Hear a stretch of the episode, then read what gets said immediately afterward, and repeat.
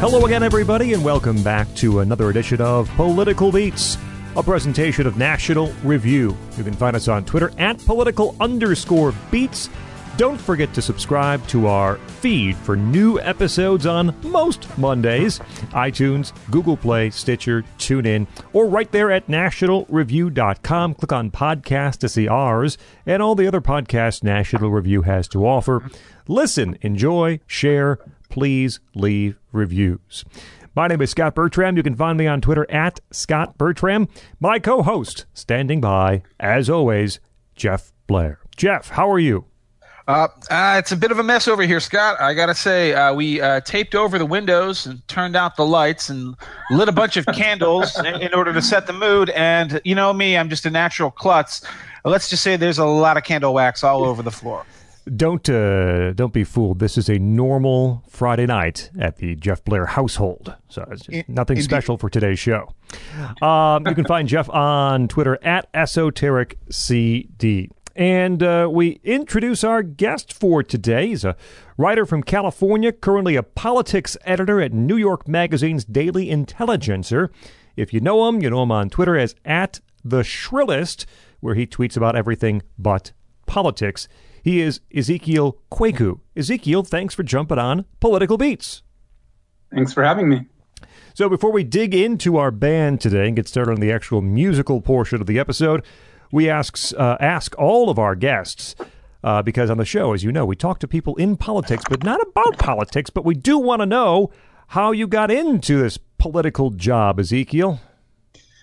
Um, it was kind of an accident, to be honest. Uh, I did a few freelance pieces um, right after things started happening in Ferguson. Um, and those turned into more pieces um, about economics, race, basketball. Um, and then I got a full time writing job at MTV News when they were doing um, a relaunch. Uh, I did that for about a year.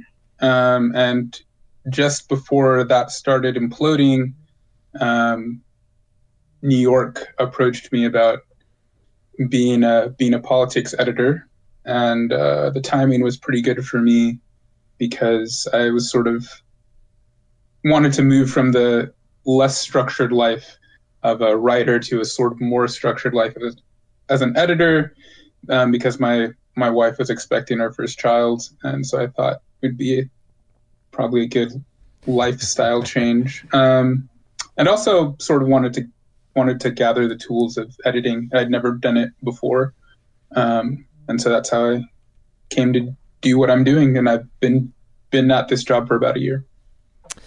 And so we uh, we turn now to our to our band today. Normally, I give a long, lengthy, well, a, a, an introduction of the band. This is one of those times when I uh, be upfront with uh, with our with our listeners Today's band is one I, I, I, came to just recently, and this happens from time to time. You have a blind spot in your musical knowledge, so I had to do some heavy duty listening and research to our featured band today. An English band formed in 1981, active from uh, 83 until, uh, what about 1991? And uh, if you heard their first album and their last album, you would never guess that it was the same group of people putting music together, I don't think. And if you know them at all, perhaps, you know them because No Doubt covered one of their songs and went to the top 10 on the U.S. charts back in 2003 with a tune called It's My Life. Uh, the band we discussed today is Talk Talk. And Ezekiel, we turn the floor to you because our guests get the opportunity now to tell us hey, how did you get into Talk Talk? Why do you like them so much? And why should everybody listening care about this band? Well, it's kind of, I was thinking about this question, how I came to Talk Talk. And it's very strange because I don't remember the first time I heard any of their songs. Um, I'm guessing I probably heard It's My Life, the song that No Doubt covered, um, at some point um, when I was in college because I was big into synth pop. That's sort of like the first genre of music that I got into intensely when I was growing up. Um, so I probably heard "It's My Life" at some point, um, but I don't think it made that strong of an impression on me. Um, and then someone, a friend of mine, uh, said "Laughing Stock," which is the last Talk Talk album, hmm is they're like this is the greatest album of all time or something like that some some very um expect expectations building intro and i Talk remember Talk fans are like that. Yes. yeah so i listened to it and i don't remember anything about that first that first listen. Um and i listened to it. I was like whatever. Um this is at the beginning of college so i was listening to a lot of new music. Didn't make that strong of an impression on me. And i don't know when i started when i gave it another chance but I listened to that album and then I like started working my way backwards through their through their discography, and it just like that experience of going of listening to it in like re- reverse chrono- chronological order hmm was very strange, um, and that's also how I I sort of fell in love with them. Um, why should anyone? So and then I realized at that point because when I re-listened to Laughing Stock, I'd sort of gotten into ambient music and post rock and experimental music because I'd started working at the college radio station, and I also really like synth pop, and so this was like the two sides of my my music listening joined, um, and that probably has something to do with why I, I like them so much. Um, why everyone should care about Talk Talk. I'm not sure everyone should.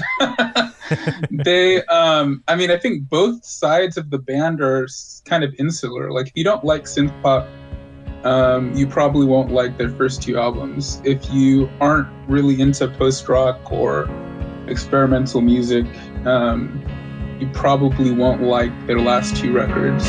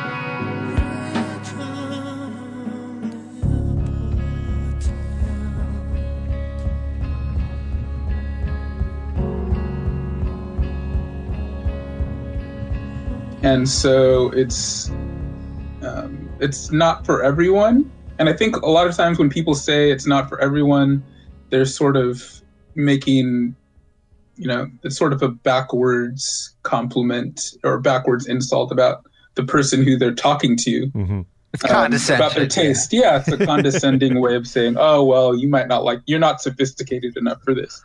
That's not quite what i mean. I just mean like this kind of music is both sides of this of this music are just i mean they're just particular tastes that you may not be it's not it's not universal music i would say there are bands that you come to when you're a child that you've heard all your life. You know, you know acts that are on the radio, that are on MTV, that are uh, you know just ubiquitous.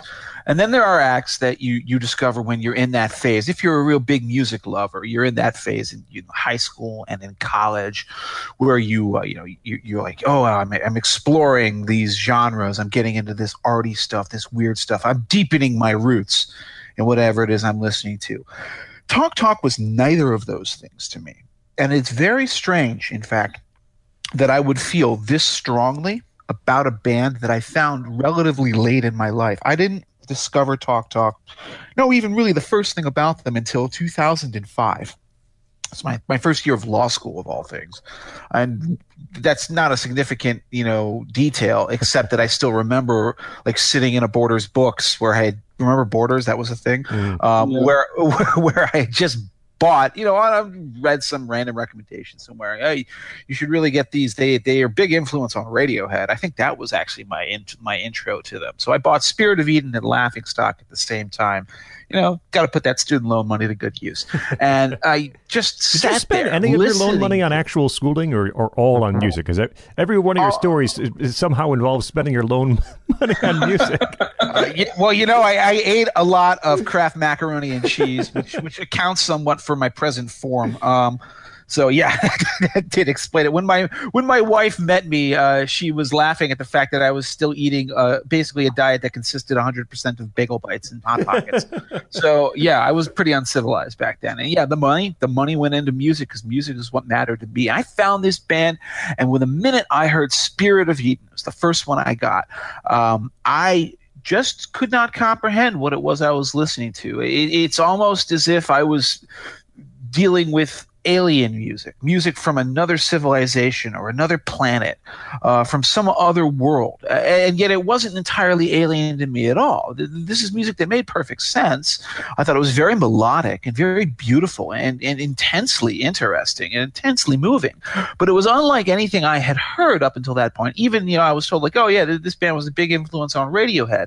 And I kept staring at the copyright date on the back of the CD. The hmm. flippin' thing says 1988 on it. And I'm like, this thing came out when I was eight years old?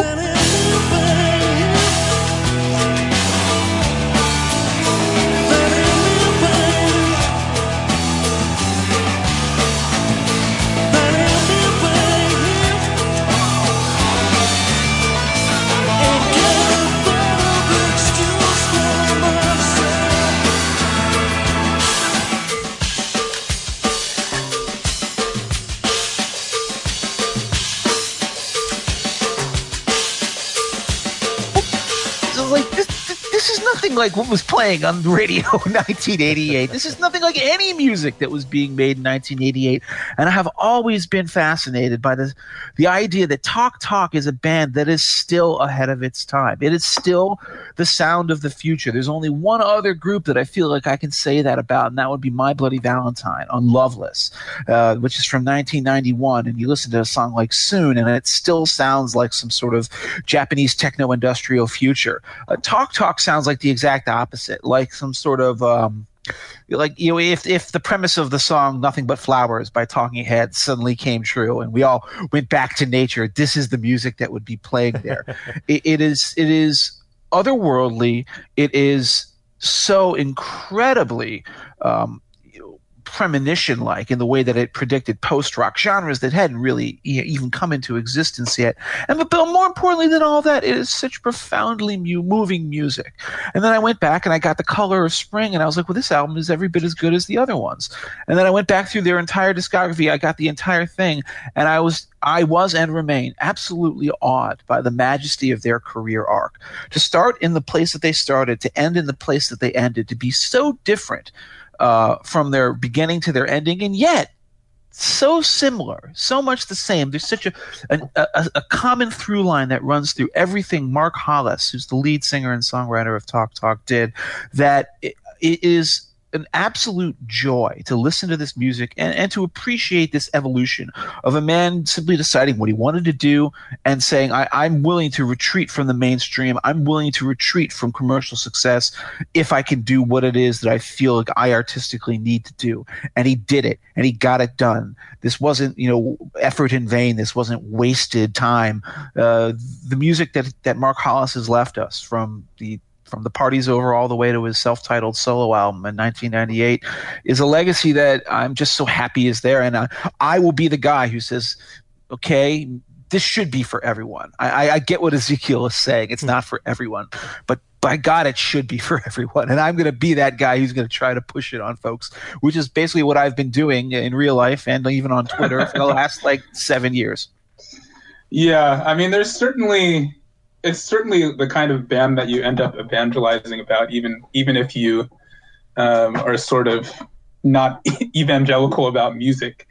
Um, It's special. sort of try to yeah you you sort of try to figure out a way to get people to like give it a chance. Uh, There's a lot of like there's a lot of good power pop out there that I like, and I'll be like, yeah, you'd like this. There's a lot of good like chunky rock, you know, some good hip hop. There's a lot of country Yeah. music. There's a lot of all these things. There's nothing out there that sounds like Talk Talk. Actually, that isn't necessarily true. Ezekiel even shared with me recently a mix that he made Hmm. of like artists that were influenced by Talk Talk or sound very similar to that style. He, he put together this, this wonderfully curated mix that I'll have to link in the show notes. Um, proving that you, you can just see where their roots have spread. You know the branches just sort of creep slowly outwards. Again these these these plant images and nature images are perfect for this band because they use them so much in their work. But yeah anyways listen i, I i'm going to be rambling on for the entire show if you don't shut me up now so we should start. Yeah, I think one last thing I want to say about about what you just said about Talk Talk's influence. I think, I mean, the premise of that mix was um, you hear so much about Talk Talk is so influential, and yet, like, when you go to like particular bands that Talk Talk is said to have influenced, and you listen to the music, it's like it's not really like Talk Talk. It's like the spirit of them, maybe, but it doesn't really sound like them. Mhm. And so part of that, the premise of this mix was like trying to figure out how how is it that bands sound like Talk Talk? Can I? It was like a challenge to myself. Can I actually assemble a mix of music that really um, sounds like them? So it's sort of premised by that what you're saying that this music sounds so otherworldly um, and so disconnected from the music of its time, but even music today, that it was it was it was pr- quite a challenge to come up to to create that mix. It took me, I don't know, two years maybe of Whoa. listening to music. Yeah.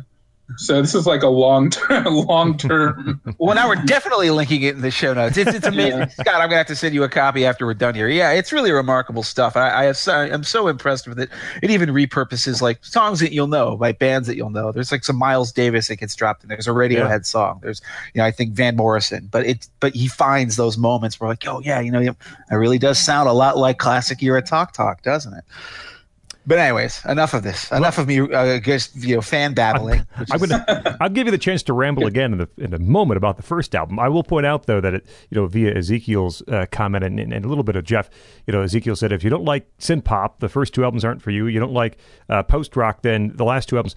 And listeners know, and, and Jeff knows by this point, those those two genres not in my wheelhouse. So I will be a- an interesting test case, perhaps, for how outsiders will come to this band. And if you do it in order, then you're going to get the first album first, which is uh, which is where I hand things off to Jeff. All right. Well, the the first album is from 1982. So this is this is a band that comes out of uh, a movement in, in Great Britain that was known as the New Romantics. Uh, you think of Boy George, think of Flock of Seagulls, think of you know I ran, I ran so far, that kind of stuff.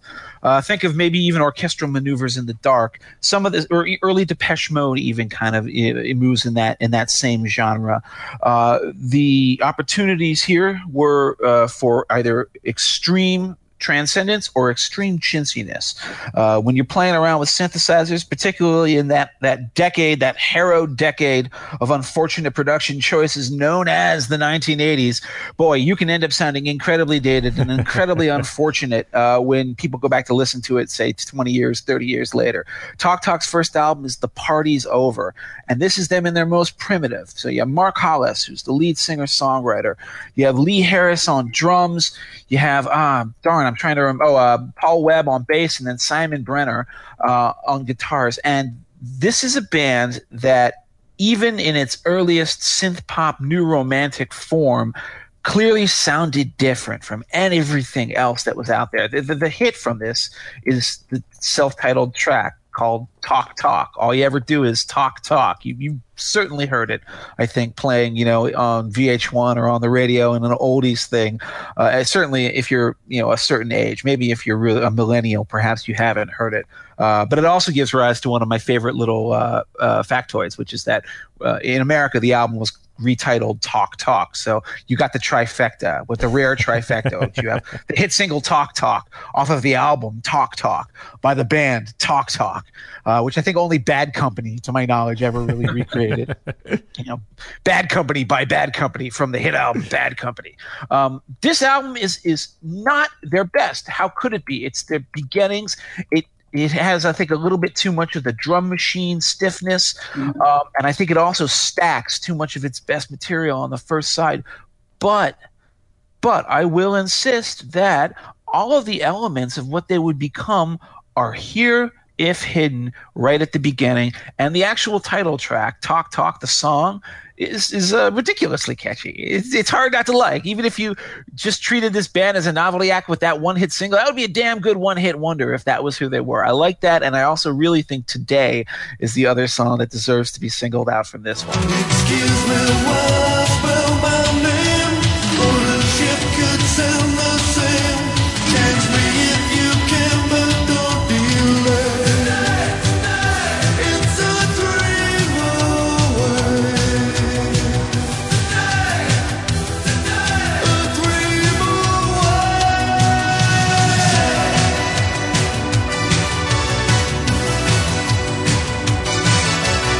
I think it's also fair to say that you know they were going to get a lot better from here on out. And I, I will agree. I think you know, "Talk Talk," the single, the the song, uh-huh. that's about as good as you as I hear from this era of synth pop. Right, as about as good as it gets in terms of being a a marketable pop song that perhaps should have been a bigger hit. It's just a really good song, funky slap bass inside, and I love that piano break in the song as well. "Talk Talk" is a really good tune.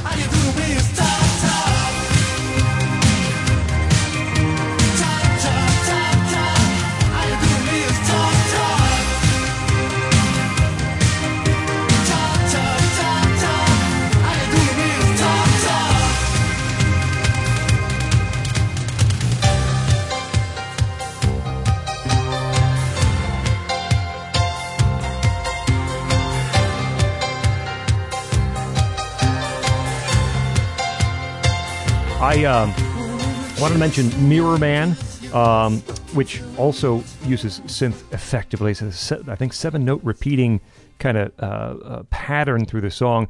And I hear almost a little bit of the early cars on Mirror Man with the, the use of the synth, maybe uh, kind of like a moving in stereo type thing.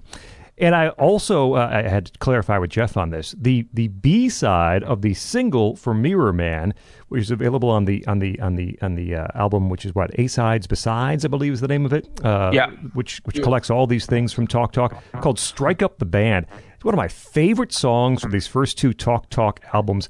Uh, a big chorus. It is still very 80s. Uh, I think ele- electronic drums, I believe, used on "Strike Up the Band," but it's still You're, one you're a my- big fan of those masked vocals, aren't you? yeah.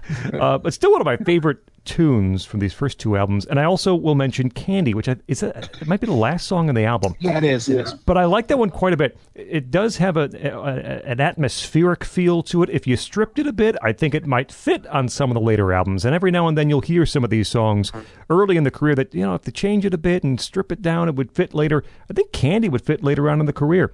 Uh, as is, a very rubbery bass line. It's a pretty song, and I love the use of the piano on Candy. So.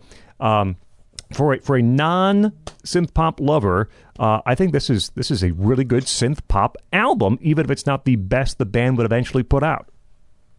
Yeah, I mean, I think um, the thing about this first album is um, there's sort of a line between a band, a, like production choi- and arrangement choices that sound of their time, which is fine, and production and arrangement choices that sound dated.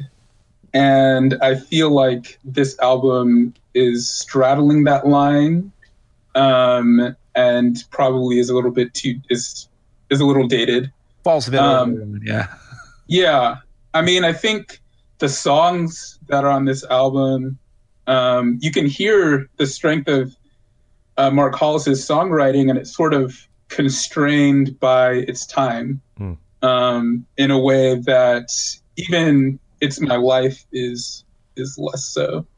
Um, but I, like Scot said, I think you can still see, and I think one of Jeff and I's premises about Talk Talk's narrative is like you can still see where the band is going next um, in some of the songs on this album, and um, that's part of why, even if you don't like synth pop music, but let's say you're interested in later Talk Talk Talk, talk, talk albums, why you might want to give this album a shot.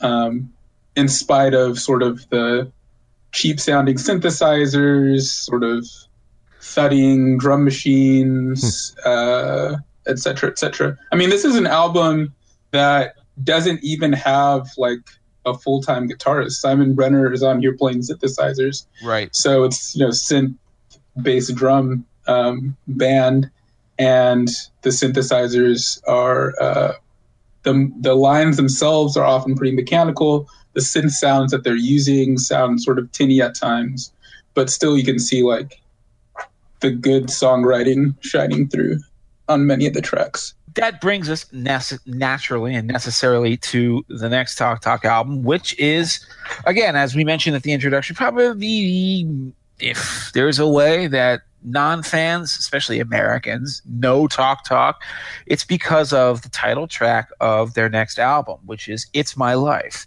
Uh, "It's My Life" is a great song. Uh, you know it most likely from the Gwen Stefani cover of it.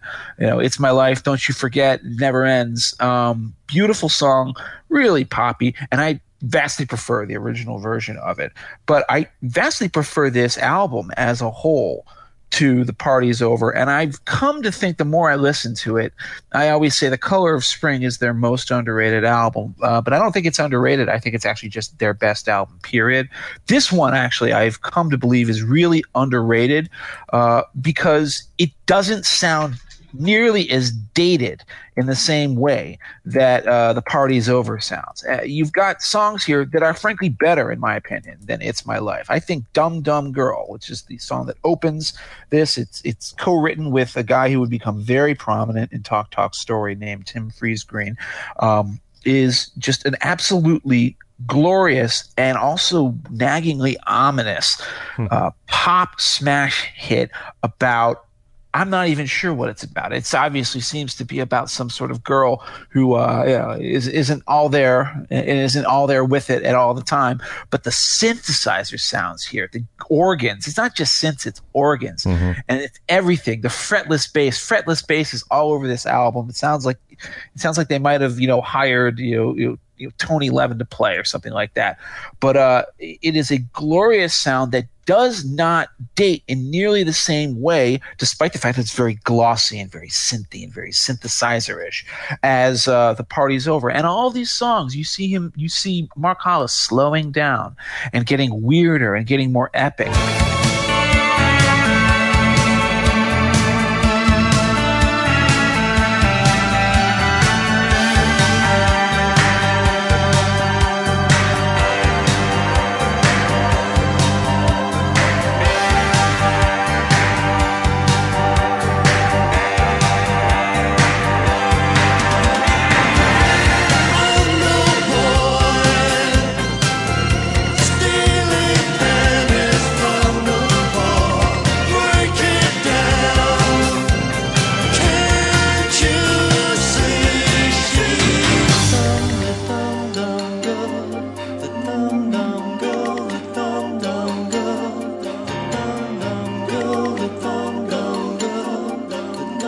Such a Shame is the second song on the album, and it has this thing where it spends like a full minute just building up from a little, you know, a, a metronomic tick, tick, you know, drum track until this, you know, band of white noise starts like swirling in over the horizon, then boom, it goes into the song. You, you can see that he's thinking about dynamics, and he's thinking about, okay, I'm going Yeah. to structure a sonic experience and not just put together a pop hit. Uh, Renee, Tomorrow Started. Tomorrow Started is a song where the hook on that song is carried by this really sad screeching guitar that kind of, you know, oscillates between high and low notes. Trust me, when you hear it, it sounds remarkable.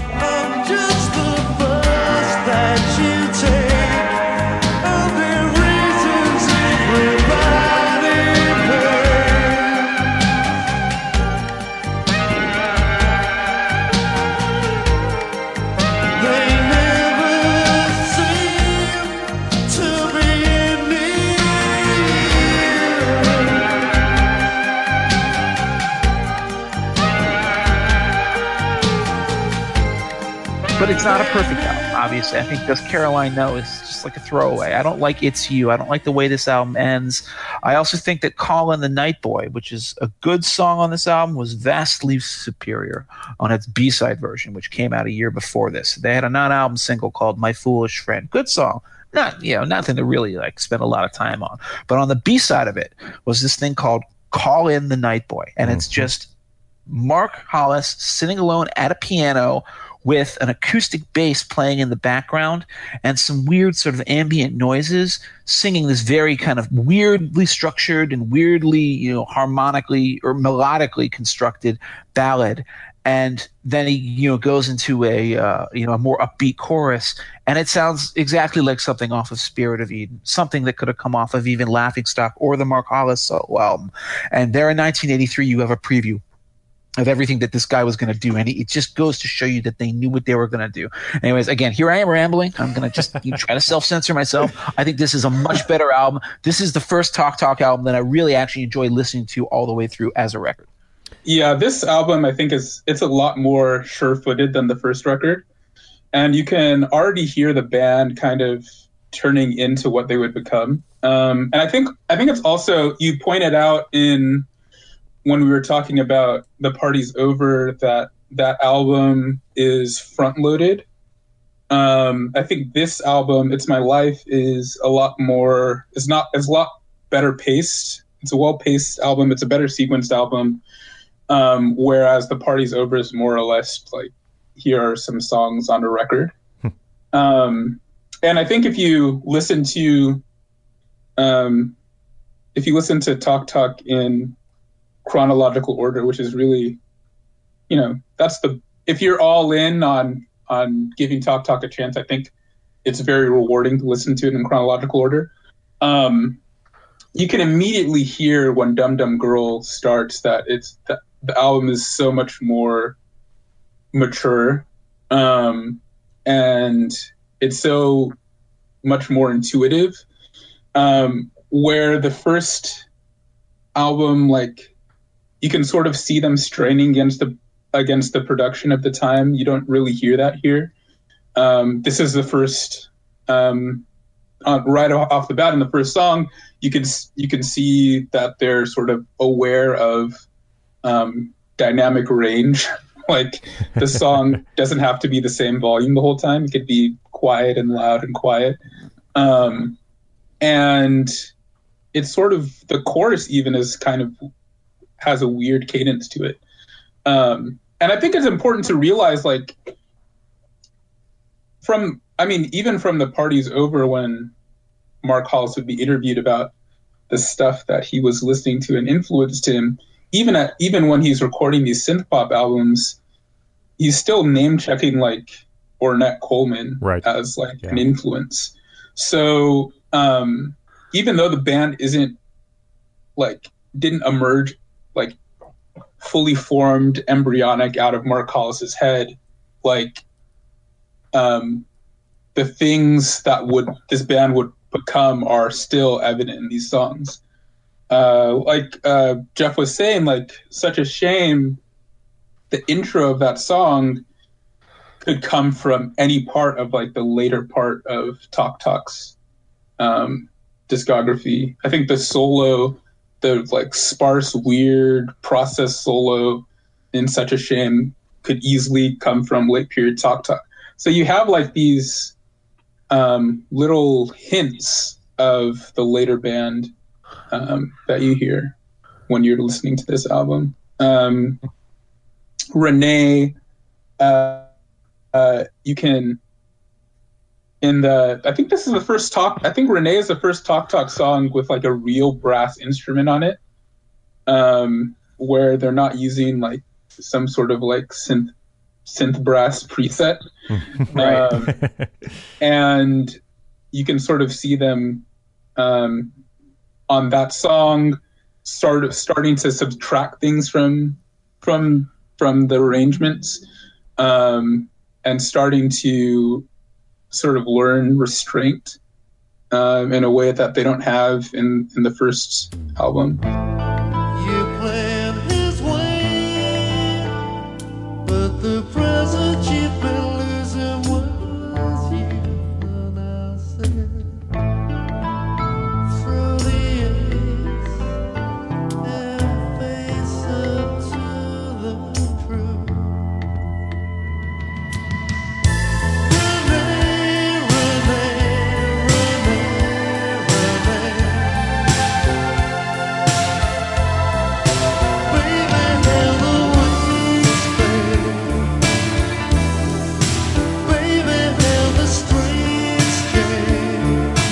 Jeff said, this is the first Talk Talk album that I feel like it's just a genuinely good album.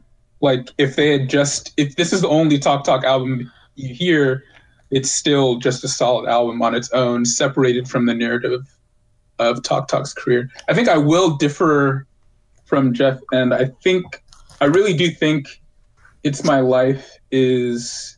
Um, I still think it's the best song from this album. I mean, I think maybe it's a little bit too familiar, but I think that chorus is sort of undeniable. Like the the chorus of "Dum Dum Girl" is it's a good chorus. It's not really a single. It's a pop song, but it's not really a sing along pop song chorus where "It's My Life" is. And I feel like just as pop songs, which at the at their core, these songs are still all pop songs. I feel like "It's My Life" is a better song.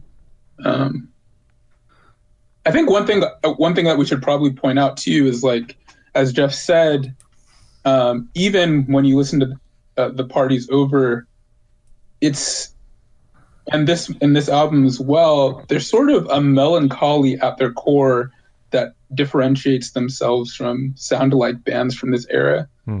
Um, I mean, you can even see it just like looking at the song titles like this is not like sugary um 80s music. Like um and the songs themselves uh kind of back that up. I've listened to a lot of synth pop and a lot of you know of this this sort of goofy eight, early 80s era some of the more unfortunate bands and, as well as the good ones.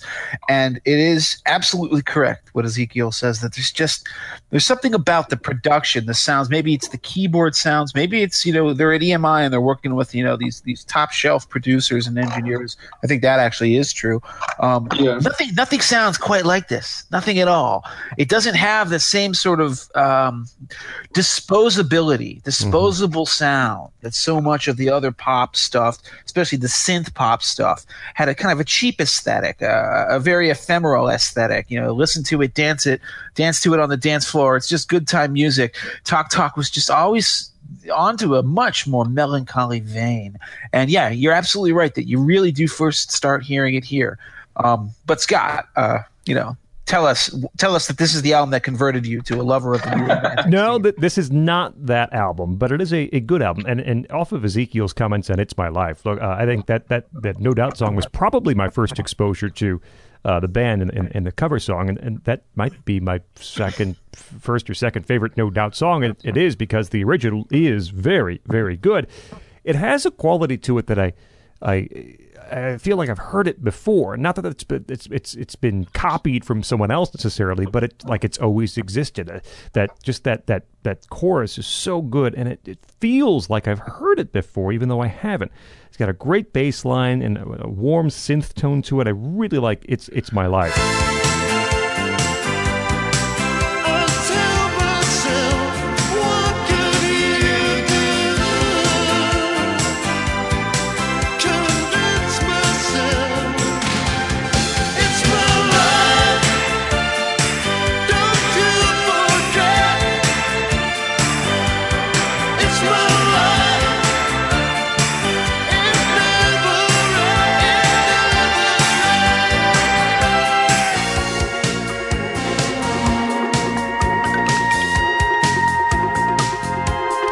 Yeah i mean i feel like it's sort of a classic song and that's probably what what makes you feel like you've heard it before especially Yeah. the chorus is sort of a, a classic pop chorus um earworm type pop chorus Yep. Um, it's. I think it's interesting that you mentioned Jeff disposability because uh, in Have You Heard the News? yeah.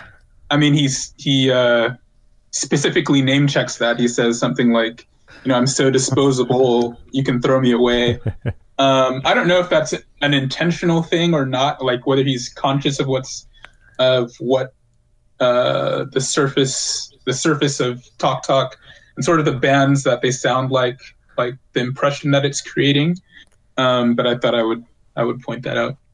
Well, I, sorry, Scot, you were going to say? I was just I was just going to uh, mention a few other uh, tunes from the album. One Go I for want, it. yeah, one I want to uh, Renee.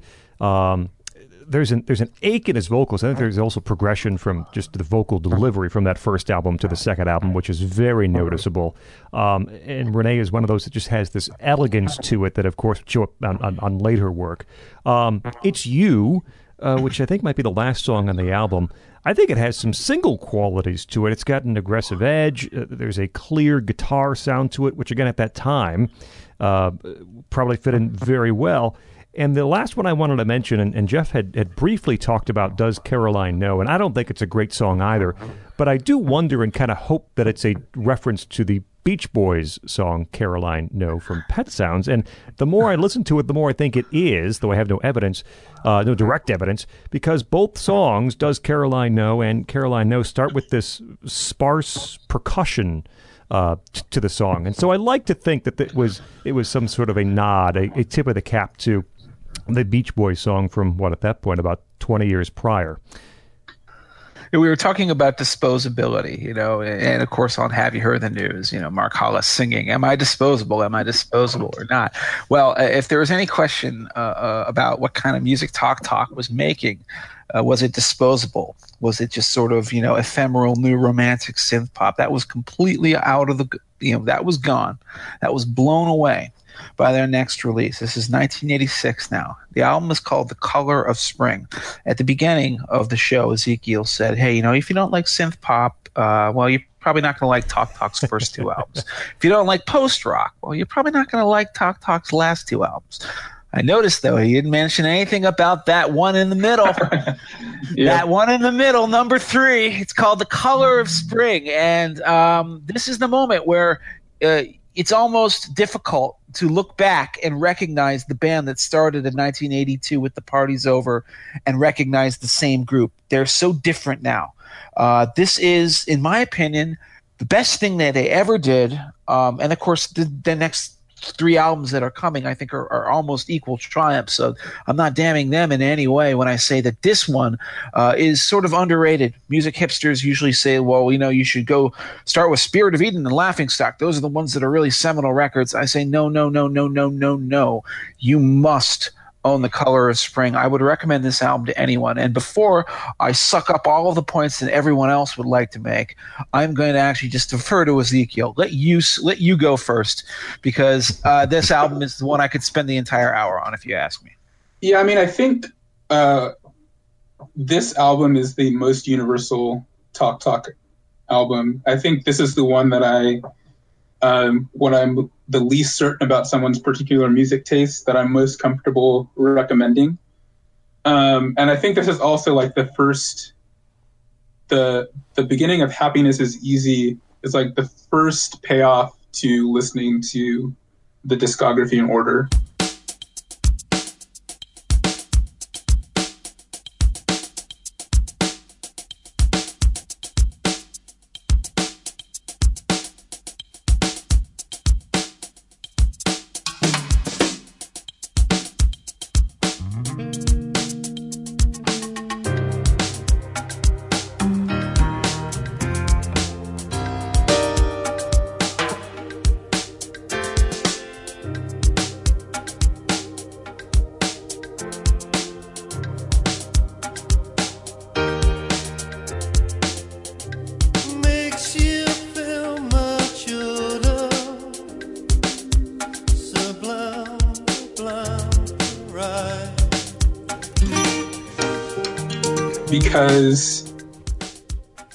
Like when the piano line and the bass and guitar flourishes come in over the over the beat it's like totally different from the previous two records. It sounds so organic.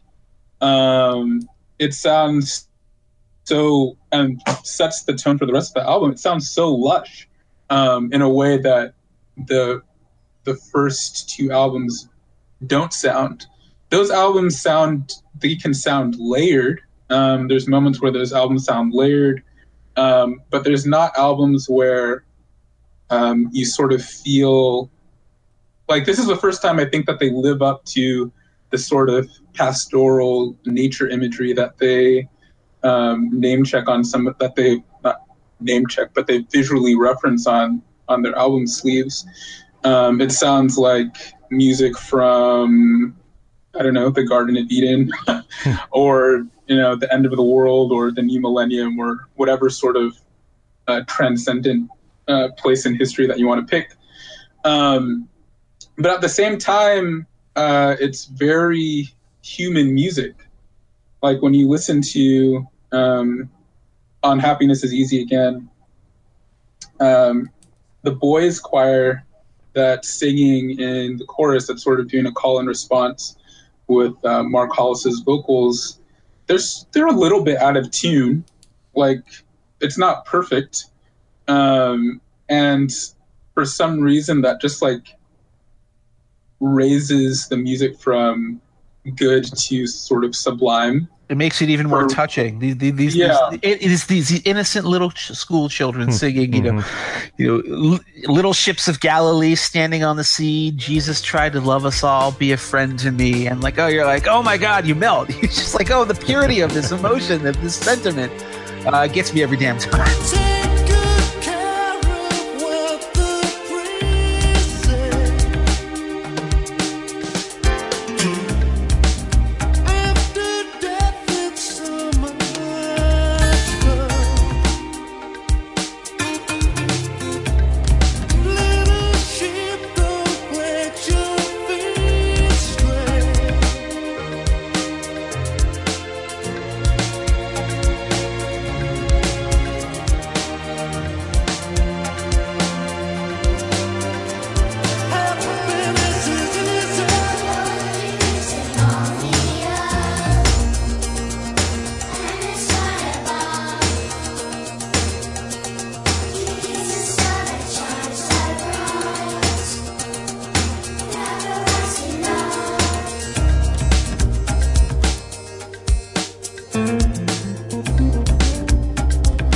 Yeah, yeah, and I I think um,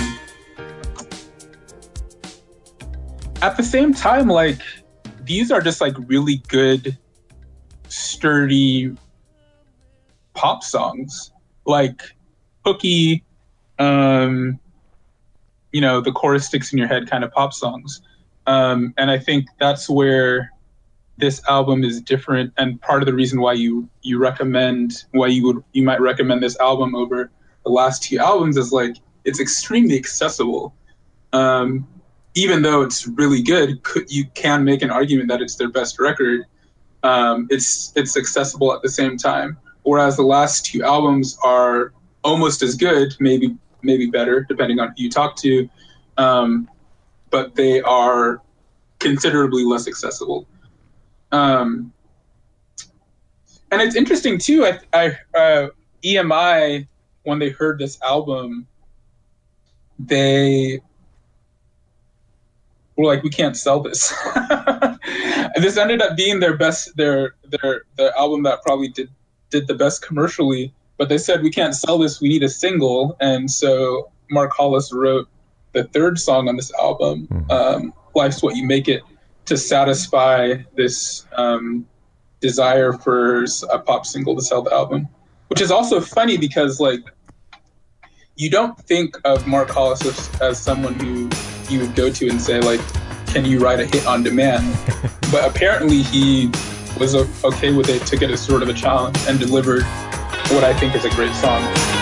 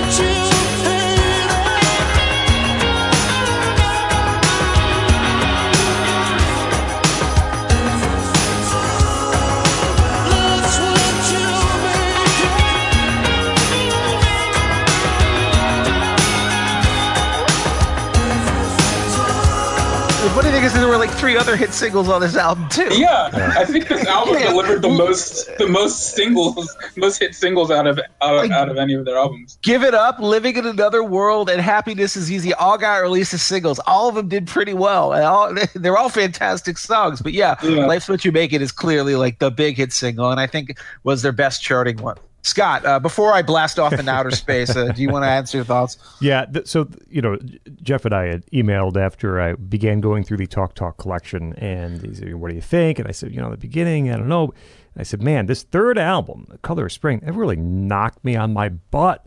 Look, this is uh, an accessible album. This is an album that uh, I don't I don't know how it is not sort of in the the canon of '80s rock. You know, you got to buy these t- ten albums to understand uh, rock and roll in the '80s. Um, Color of Spring is so good. It, it, it's organic sounding, right? And, and, and will get more organic in the next two albums, but you know, there's acoustic piano and guitar, and there's Hammond, you know, organ, and Steve Winwood plays on tracks on this album. And the song that really did it for me was the, is, is the second song on the album, I, I Don't Believe in You. That's the one that said that that's you know flipped that switch in my mind, and man, this is really excellent music. I Don't Believe in You, again, has those organic qualities: guitar, piano, organ. Winwood plays, and um, the chorus of it I like I like how it just hangs there. I expect because you know the chorus is uh, I don't believe you, and I want there to be something else, but there's not. And Hollis just leaves it there for for a few uh, beats. And I, I love that. There's a great guitar solo from Robbie McIntosh on I, I Don't Believe in You. I, I think it might be my favorite song from the entire Talk Talk collection.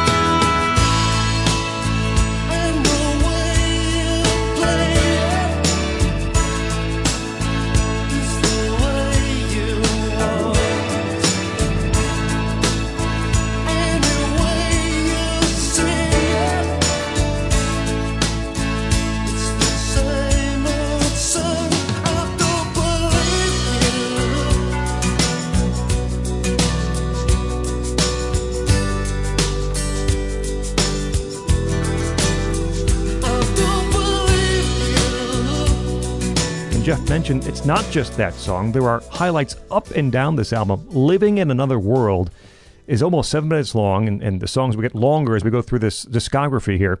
But what a great tune. It's got a pounding groove to it that I love. A kind of a cyclical musical structure to it. Harmonica. There's a key change that, that kicks off the chorus that is that is great. It's a really tremendous song.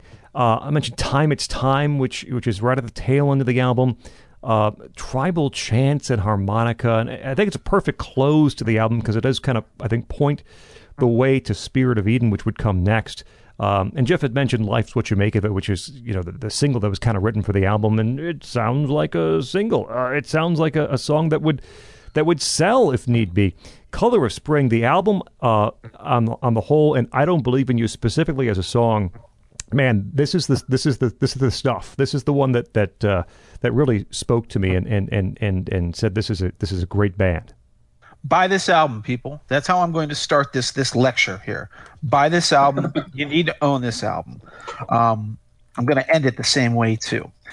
What is it about the color of spring that amazes me? Well there are so many different things about this album that amaze me. First of all just speaking on a on, on a, in a you know bird's eye view uh, a retrospective view i am fascinated by the way it stands perfectly as a midpoint in Talk Talk's career, looking forward, looking backward, reflecting who they had been, reflecting who they would become, reflecting who they were at that moment. And this could not have been planned. I mean, uh, yeah, I'm sure that Mark Hollis had a vision of the kind of music he wanted to make in his life, but there's no way anybody can figure out, like, you know, seven, six years in advance what music they're going to be doing. It doesn't work that way. So it's pure happenstance, or maybe just an absolutely organic development uh, that the color of spring sounds has elements of you know, uh, the party's over and it's my life, and it has sounds that s- directly prefigure Spirit of Eden and Laughing Stock, like, like April 5th in particular. Um, and yet it is its own thing, its own singular creation. What is the big advance on the color of spring over its earlier stuff? Well, Ezekiel mentioned it. It's acoustic instruments. This is an album where I learned to appreciate string bass like nothing else. Acoustic bass. You have it right there in the opening song in uh, "Happiness Is Easy." Uh, you know, it's it's that. This is just a different sound that you get a different tone that comes from playing an acoustic bass, you know, an upright, uh, as opposed to electric bass, which is what is featured uh, on a lot of most of the other songs on this record, but would increasingly vanish from the Talk Talk repertoire. They became very much a string based band, which kind of tells you how they progressed away from rock music. The songs on this record are just masterpieces. Scot already talked about I Don't Believe in You. What I love about I Don't Believe in You is how considered it is. It's slow and it walks through its changes with such considered precision. Every single guitar lick, there's a lot of acoustic guitar licks that are dropped in throughout that song. They're perfectly perfectly chosen. Everything is in its right place, and then right at the end, uh, you know, when he's uh, saying, you know, you know, any way that you say it, um, I, the last chorus right before he goes into "I don't believe in you." Finally, out of the uh, the middle eight, uh, a horn section, just dimly heard in the background, comes in, and you realize that they don't need to pot it up, make it super loud. They just let it sort of play quietly in the background. Uh, any way that you play it, the charade goes on, and then you just hear it softly tooting away in there. And they realize that, yeah, yeah, we, we, we could, you know, raise the levels on that and make it, you know, the overwhelming element that you hear in the song. But no, no, it's far more effective if it's just sort of a ghost in your head, an echo that you hear and that you can't quite put a finger on. Which, of course, brings me to a song like April 5th.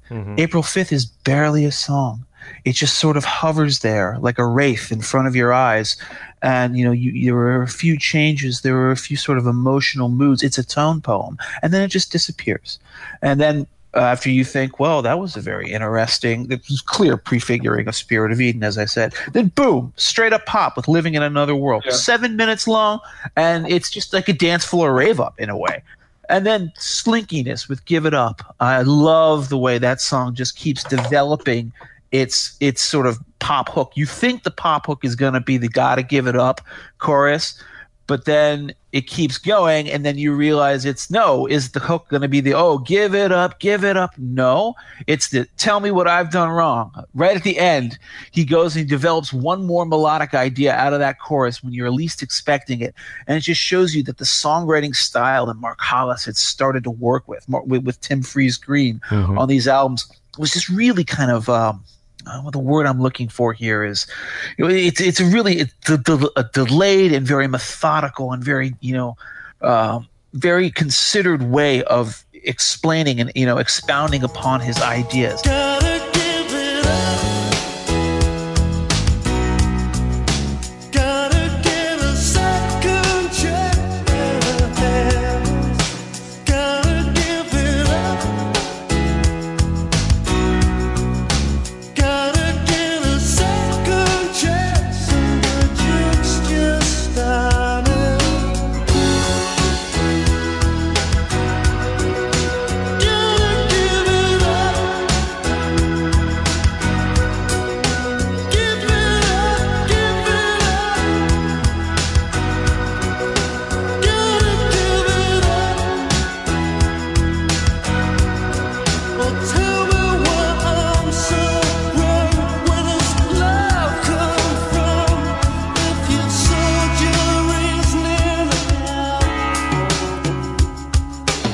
Last thing I want to say about this, again, I could spend the entire episode just talking about the color of spring. Time, it's time. Maybe uh, in in you know, it's hard to pick, right? This may be my single favorite talk talk song of all time. I think it may be time it's time. Time it's time is is eight minutes long, and it starts and you you, know, you hear kind of like a what sounds like a, a drum track, and the pianos and synths come in, and you know Mark Hollis starts singing in that inscrutable way. Uh, by the way, I'll say this: I've never actually known the lyrics, the full lyrics to any single talk talk song, because you know, as you'll you'll have already figured this out if you're listening to the podcast because you know we'll be playing the clips, but Mark Hollis is truly a phenomenon, a sound. The way he sings, it sounds like he's enveloping his own breath with every note that comes out of his mouth. He sounds like he's swallowing his own face. so, like, I don't know what the lyrics to Time It's Time are. I've never known them my entire life. All I know is that chorus where suddenly this sort of soothing Pacific kind of ballad breaks into the piano starts playing this very nagging riff, you know, this nagging little two note, you know, little interchange. And then as bad as bad becomes, it's not a part of you. And love is only sleeping wrapped in neglect. And then this massive church chorus comes in. It's like Carmina friggin' Burana. All right. there, it's like, you know, you know, oh, Fortuna and all that. And then they're like, time it's time to live. Time it's time to live through the pain. And you think well this is what the song is about. This is what the focus is. And then one step higher they throw in this weird kind of like out of tune harmonica solo. Who figured out that color? What a brilliant color to add. And then at the end of it a children's recorder comes in and starts playing the same you know little piano thing in a higher key the harmonica starts playing out of tune behind it, and yet it all comes together into this glorious miasma of sound. I know I sound like I'm ranting, but we're gonna drop the clip of this damn song into here. You will understand why this is such it's an absolutely tremendous musical moment, and um, the moment where I think Mark Hollis realized that you know I can paint. I can paint with sound. I can use instruments in uncharacteristic ways, get them to play notes that shouldn't be necessarily the notes you think would belong there, and make something truly joyful out of it. Time It's Time is a masterpiece on a masterpiece of an album. I'm just so happy that that this thing exists in my life.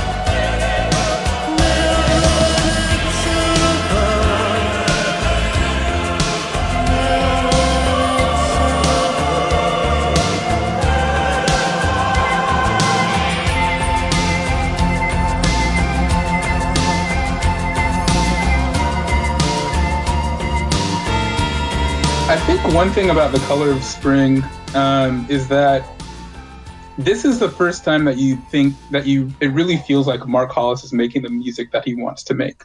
Like this is the stuff that he's actually hearing in his head, um, and you can you can hear when you listen to demos of previous Talk Talk songs, and when you listen to the live album that was recorded on the on the Color of Spring tour, you listen to the live versions of the songs from the previous two albums, they sound so much better than they do on the record.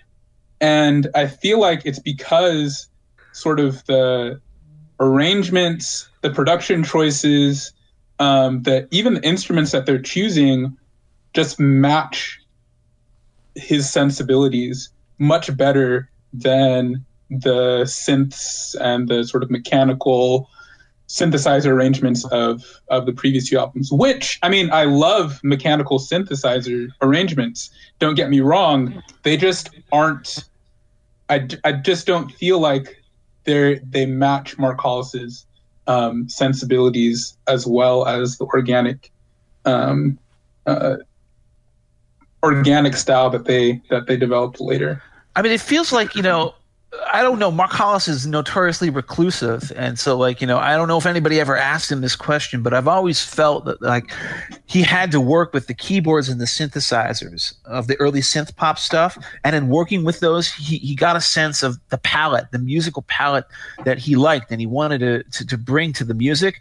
And they said, well, um, why don't I actually do this in an organic and authentic way? But it was by working with those keyboards, like on the horn setting. He said, well, why don't I use the horn setting on my keyboard? Why don't I just get real horns?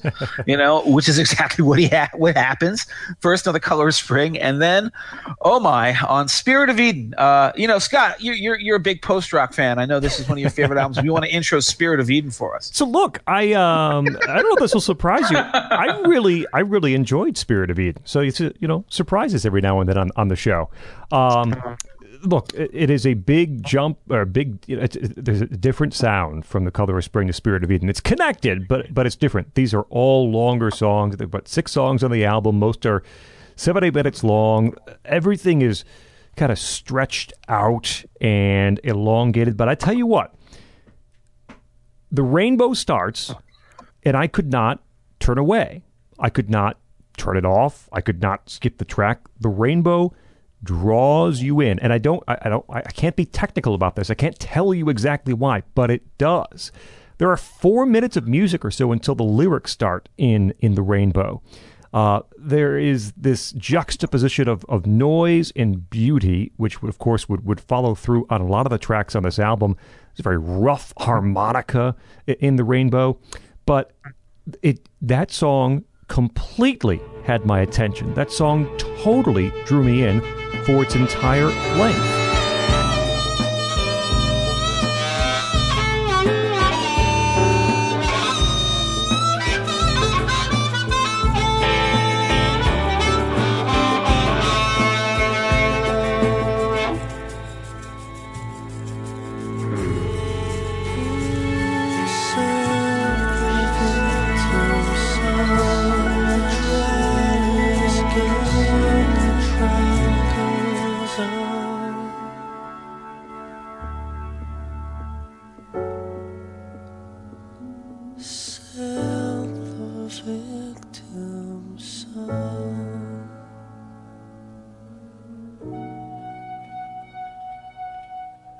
And you know, Spirit of Eden split into songs, but really it's about the whole thing, right? Because the rainbow blends into the, the next song, which I think is Desire, and, and things things work together in these arrangements.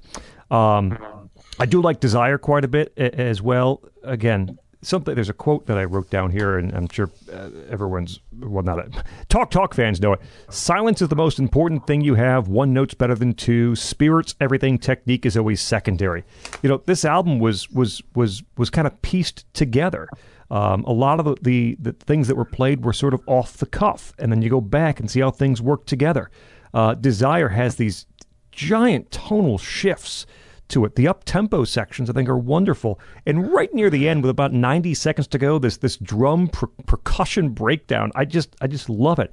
So these first two tracks of Spirit of Eden, The Rainbow and Desire, which again really work together in tandem. Boy, I like those tracks an awful lot, and I'm not a post rock fan. The one thing I want to go back to quickly before you guys have at it is. Um, Jeff had mentioned the, uh, the Mark Hollis's vocals and his delivery, and I will say it's the one, I guess, criticism I have is Spirit of Eden and especially Laughing Stock. You know, everything is so sparse. Uh, everything, you know, silence plays such a big role. You have to kind of give yourself to the album to to, to appreciate what's going on. If I'm giving myself my my full attention to what's going on, I I'd like to hear some of the words. and look, the lyrics can be very hard to decipher. On this album in particular, I Believe in You. Not I Don't Believe in You. That was last album. This is I Believe in You, different song. I don't know anything. It has to be intentional, though. By the way, Yeah, You but, I mean- the Also, Mark Hollis, um, when he his his process when he's when he's recording these songs, the lyrics are like the last thing that are written, and but it's not. He writes the lyrics after he's decided sort of the pronunciations of what he's going to sing. Hmm. So like the sound of the sound of the vocal, not when what it means, but like the sound of the vocal combined with the melody, that was what was uh, had primacy. It wasn't the lyrics. So that's part of the reason why, especially as you you know as you go later on through through Talk Talk's discography, I think starting on this album for sure. Um, also a little bit on the color of spring, like it's often very hard to distinguish what he's saying, partially because he didn't it's it, it did not have it was not a priority. What what the songs are saying was not a priority to him. And so that's sort of why part of the reason why like it's not comprehensible. Like i think starting from this album um until the end like i don't know full even though i've listened to these to these albums a lot i don't know like the lyrics of full songs anymore. Um and I think it's important to set it's I think it's sort of important to set the scene for this album because you can sort of see that the le- record label they are giving Talk Talk a little bit more rope Yeah. because the last time they did it on The Color of Spring they sort of didn't believe in the record it did really well and so they're like well let's you know let's give them a little bit more rope and so you know they give Talk Talk this budget for these really marathon studio sessions. Like they're working 12 hours a day in, uh, you know, the stories that come out of these recording sessions. Like they're working in like, like Jeff said, his setup for political beats, like for for political beats recordings, they're working in pitch black with like oil lamps going, oil lamps and like slow strobe lights and the engineer who's who worked on this record, um, he's talking. He talks about how they would go in for these recording sessions, and they would lose. He would lose complete track of time. Mhm. Like he wouldn't know what time of day it was, um, whether how long he'd been in the studio for. So they have like these super, um, depending on who you talk to in the band, like the some of the engineers say that the the sessions were incredibly like emotionally intense. Some say that they were a little lighthearted. I, I imagine it depends on your point of view.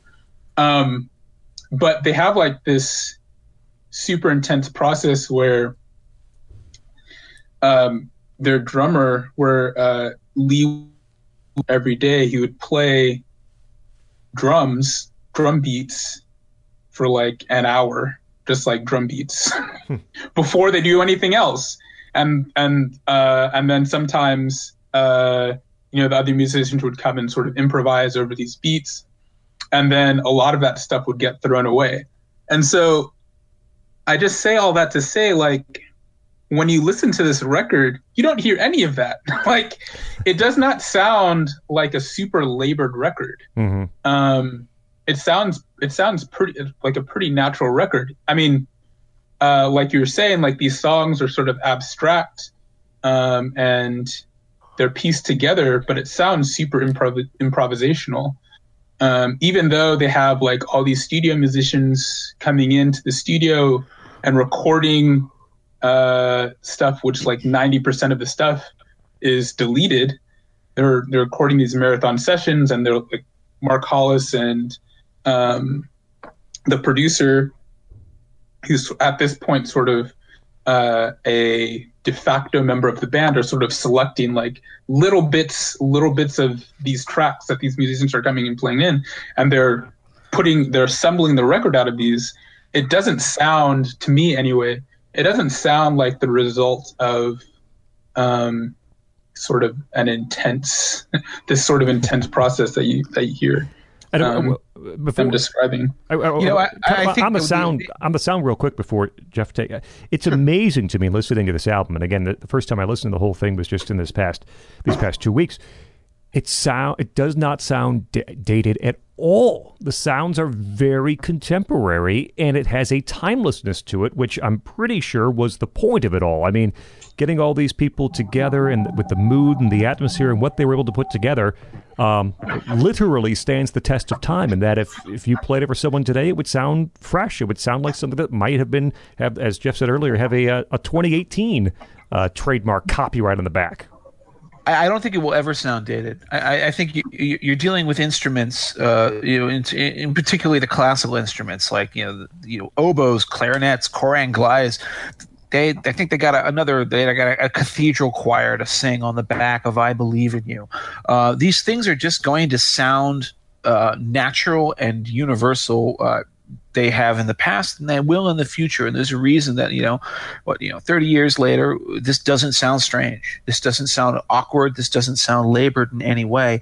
Um, what I wanted to, first of all, to do is to pick up on, on the point that Ezekiel made uh, about how this, for an album that was assembled out of bits and pieces and scraps and edited together, kind of like a, a, a late 60s Teo Macero production of a Miles Davis record, like in a silent way or, or Bitches Yeah. Brew or something like that.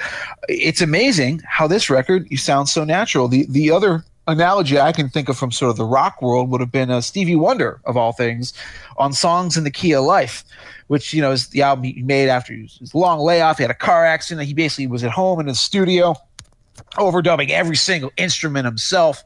Releases a it's like a double album with like an extra bonus disc attached to it, and you think, well, this could sound like it's you know some sort of suffocating studio creation. If you ever listen to songs in the key of life, it sounds like one of the most spontaneous things in the world. It sounds just delightfully free and open and completely unplanned, and yet Stevie Wonder tracked every single one of those things. You know, probably did four thousand takes on like you know synthesizers and guitars and bass and stuff like that.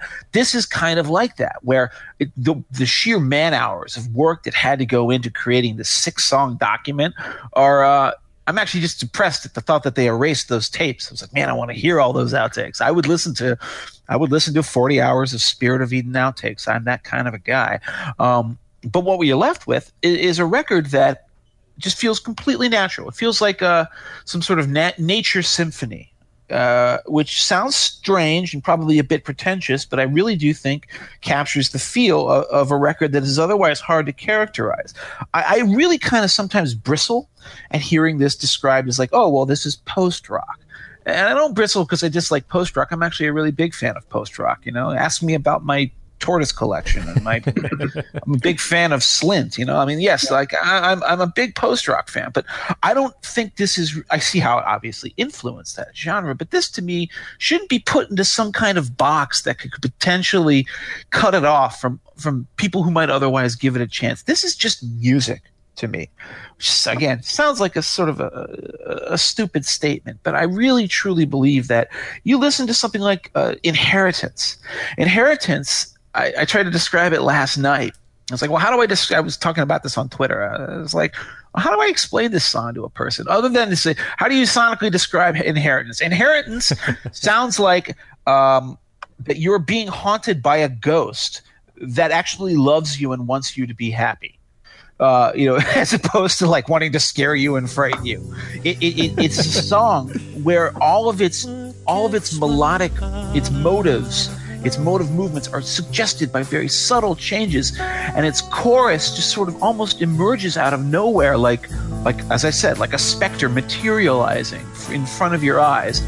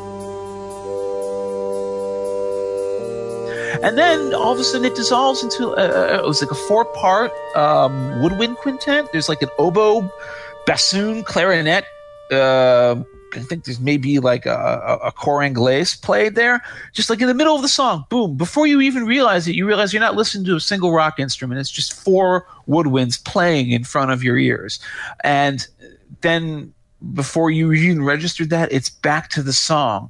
The transitions of these songs, not only from song to song, but within the songs themselves, are so natural and so so sort of you know in, in, in, inscrutable. They're so hard to find the distinct sections of every one of these tracks that it makes it feel like it's one giant canvas uh, that that plays out for your ears and you know in your brain and uh, to single out songs on Spirit of Eden is almost in a way to miss the point because, for example, the, I think on the original vinyl, uh, which I uh, picked up a copy of finally, um, it's all one song. There's no tracking. The Rainbow, Eden, and Desire are just boom. They're Yeah. one. They're one piece. On the second side, they actually track them. Uh, which I don't know why they made that decision, but I remember looking at it. It's not banded. I- I- You're just going to listen to it as one little, long, long thing that flows through itself, like a river. It's, it almost feels like the tap head of a river. Speaking of which, we'll get to that next album. Uh, but I do want to single out, in particular, one song, which I think is one of the most glorious things Talk Talk ever did. It's called "I Believe in You." Uh, Scot mentioned it, you know, so I couldn't understand what it's about. I believe it's about heroin addiction. I think I believe it's about his brother uh, who was addicted to heroin. Um, and it clearly was meant, the title at least, which is not, I think, in the song mentioned anywhere, um, is meant as sort of a counterpoint to I Don't Believe in You. Um, and this is just, uh, I think, you know, what's the sound of, you know, ascending to heaven on the backs of angels, you know, you know, what, what, uh, of of passing from one world to the next world. It's the sound of "I believe in you." It's the sound of that soft organ coming in under those those very very kind of measured, you know, uh, cymbal hits, and then the cho- the chords of that organ come in. They're really soft. You hear like a guitar amp or somebody I think strikes an errant string on a guitar. It's the kind of thing that would be edited out of any other recording, but they left it in because there's something about like the electricity, the sudden the wildness of that that makes you realize like, oh, this is this is not a you know a curated studio recording, even though it is. It gives you an incredible illusion of spontaneity. And then when he he goes into that beautiful chorus. Um, you know, just saying, I, I think he's basically just saying spirit. I, I don't even know the words, as, as we've talked about. I never have known the exact words to that song, but it is, uh, it's a, it's a consolatory song. It feels like a song about mortality.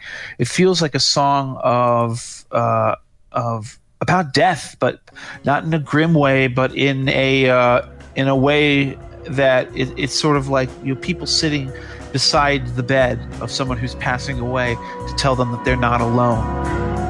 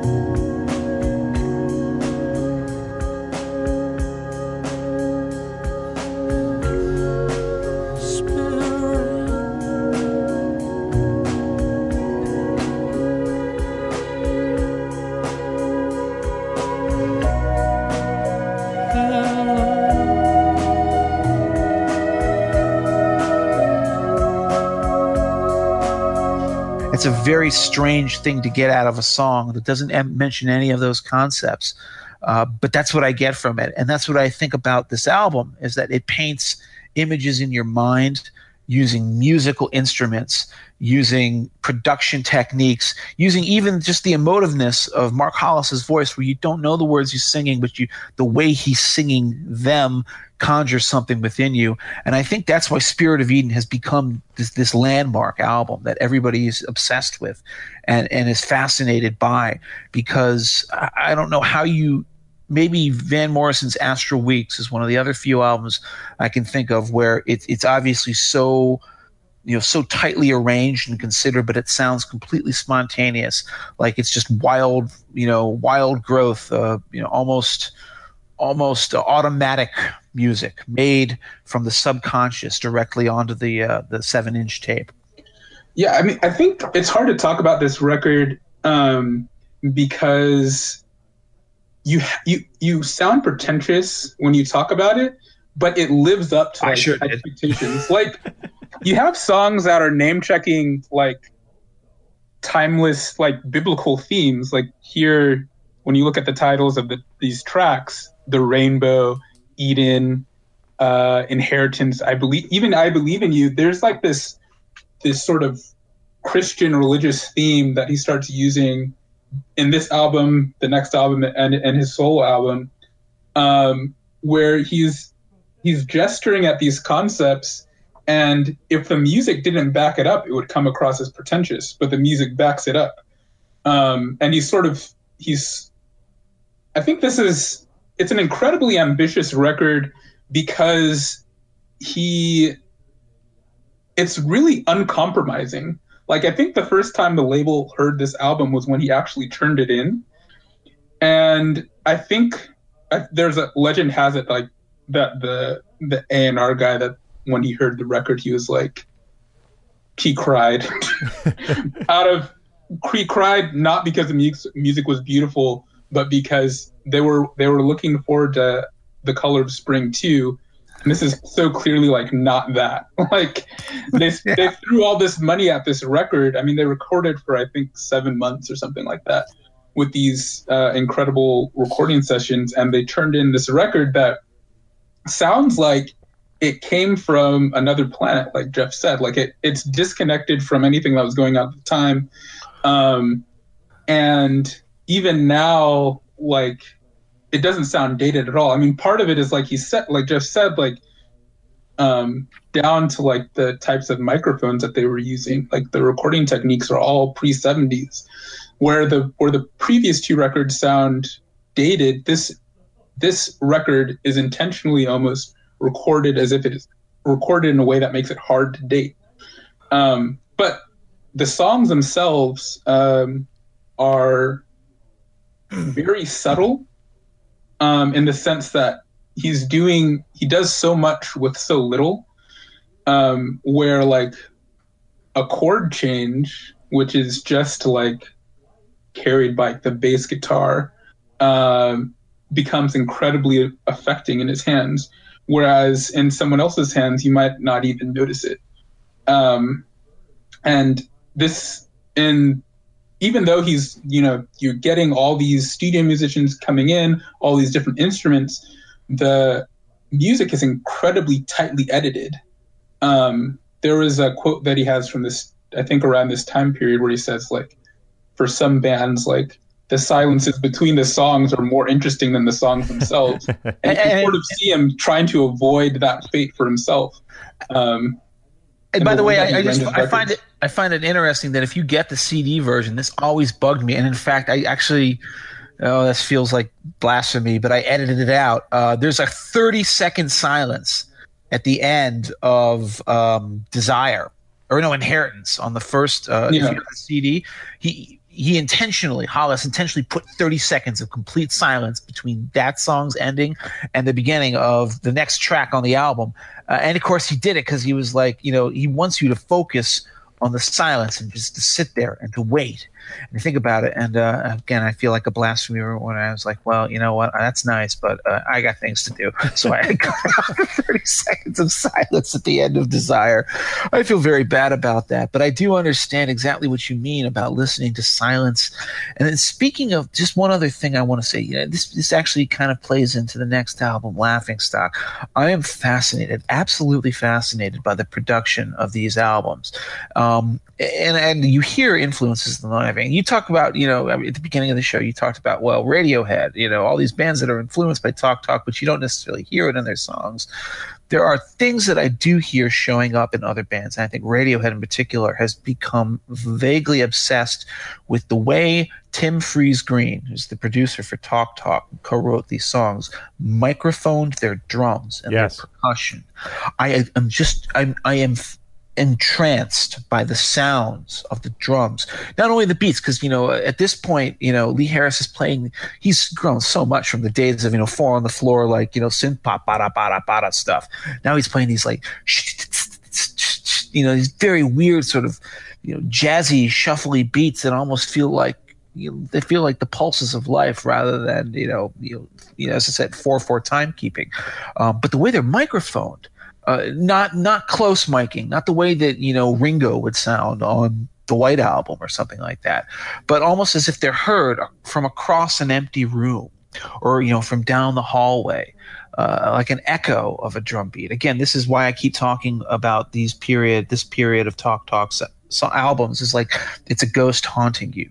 You hear these echoes from from a distant room, or maybe even from like another dimension. It doesn't sound like it's entirely present with you. It's crystal clear, and yet it's foggy and it's hazy and it's out there in the distance, and you can almost in your mind again you just can conjure the candle glow and, and you can see the darkened room that they're playing in.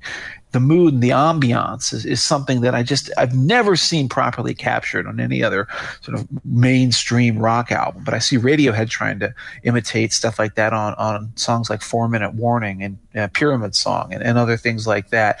Uh, so I, I really think it deserves to be singled out. This production style is uh, again, this is what I mean when I say like, yeah, there are a lot of bands that were influenced by Talk Talk, but there's nobody who sounds like Talk Talk.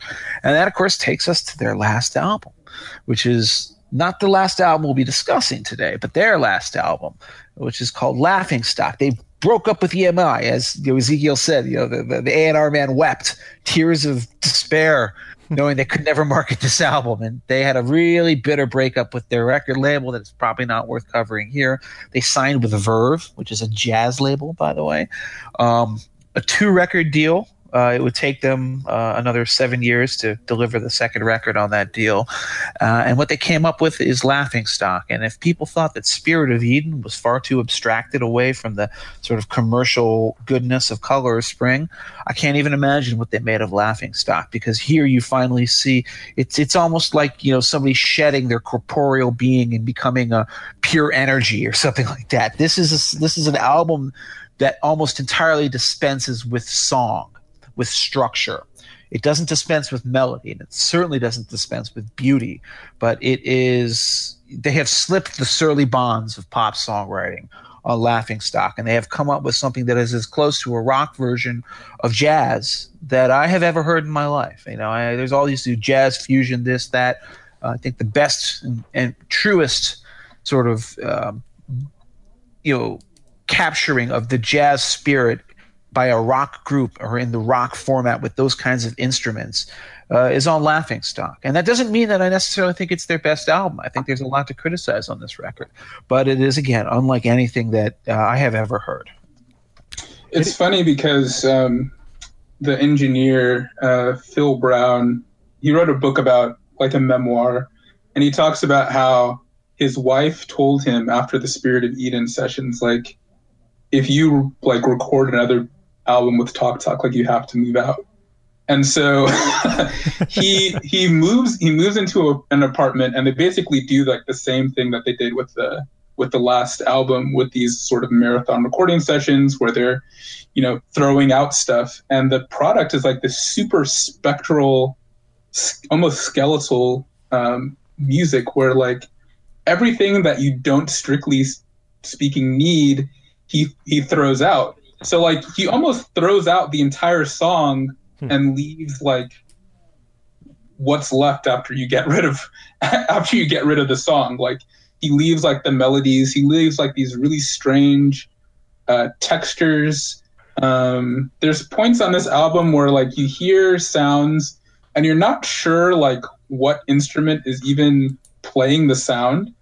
Um, like whether are you hearing guitar feedback? Are you hearing a filtered keyboard? Like what what are you hearing?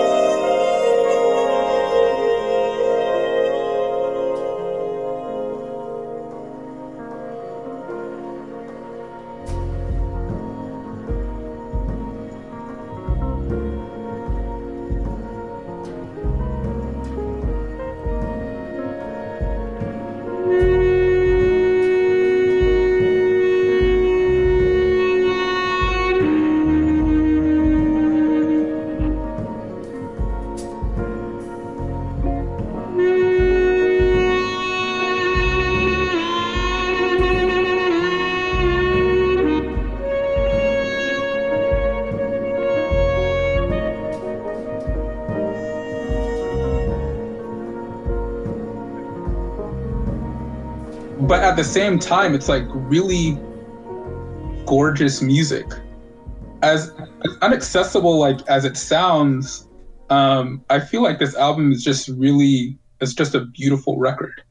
Um, it's not it's difficult um, because it's so unpop but um, if you take it if you take it on its own terms if you take it uh, on on term on not on pop terms, not on rock terms, but if you take it as um, a modern classical record, or if you take it as a jazz record, or easy, or if you take it as an ambient record, um, then it's uh, just gorgeous music.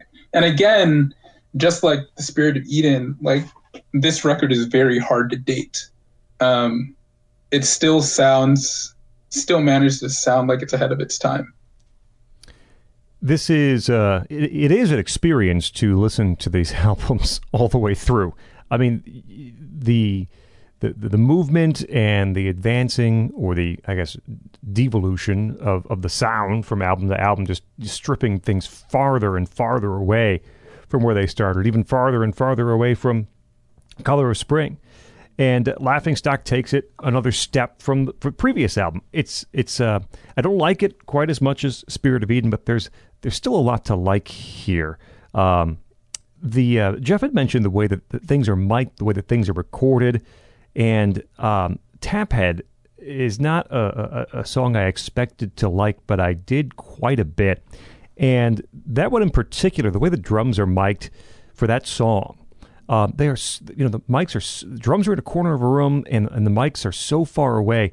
And the drums, clearly, I mean, for this album and the last one, they're not propulsive in, nat- in nature. They don't they don't drive the song. They're, they're textural, and, and, they add to uh, the feeling and, and the environment of the song. That's especially true, I think, on on Taphead, which is all about like controlling, you know, uh, sonically, you know, controlling yourself until these very brief releases uh, through the song. I mean, Taphead is about as simple as you can get until, until the Hollis solo album, I guess.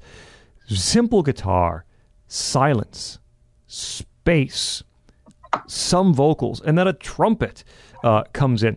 There is just so much spaciousness in Taphead. I, I enjoyed that song quite a bit. On the other end of the spectrum is probably Ascension Day, which is one of my favorite songs from this this period.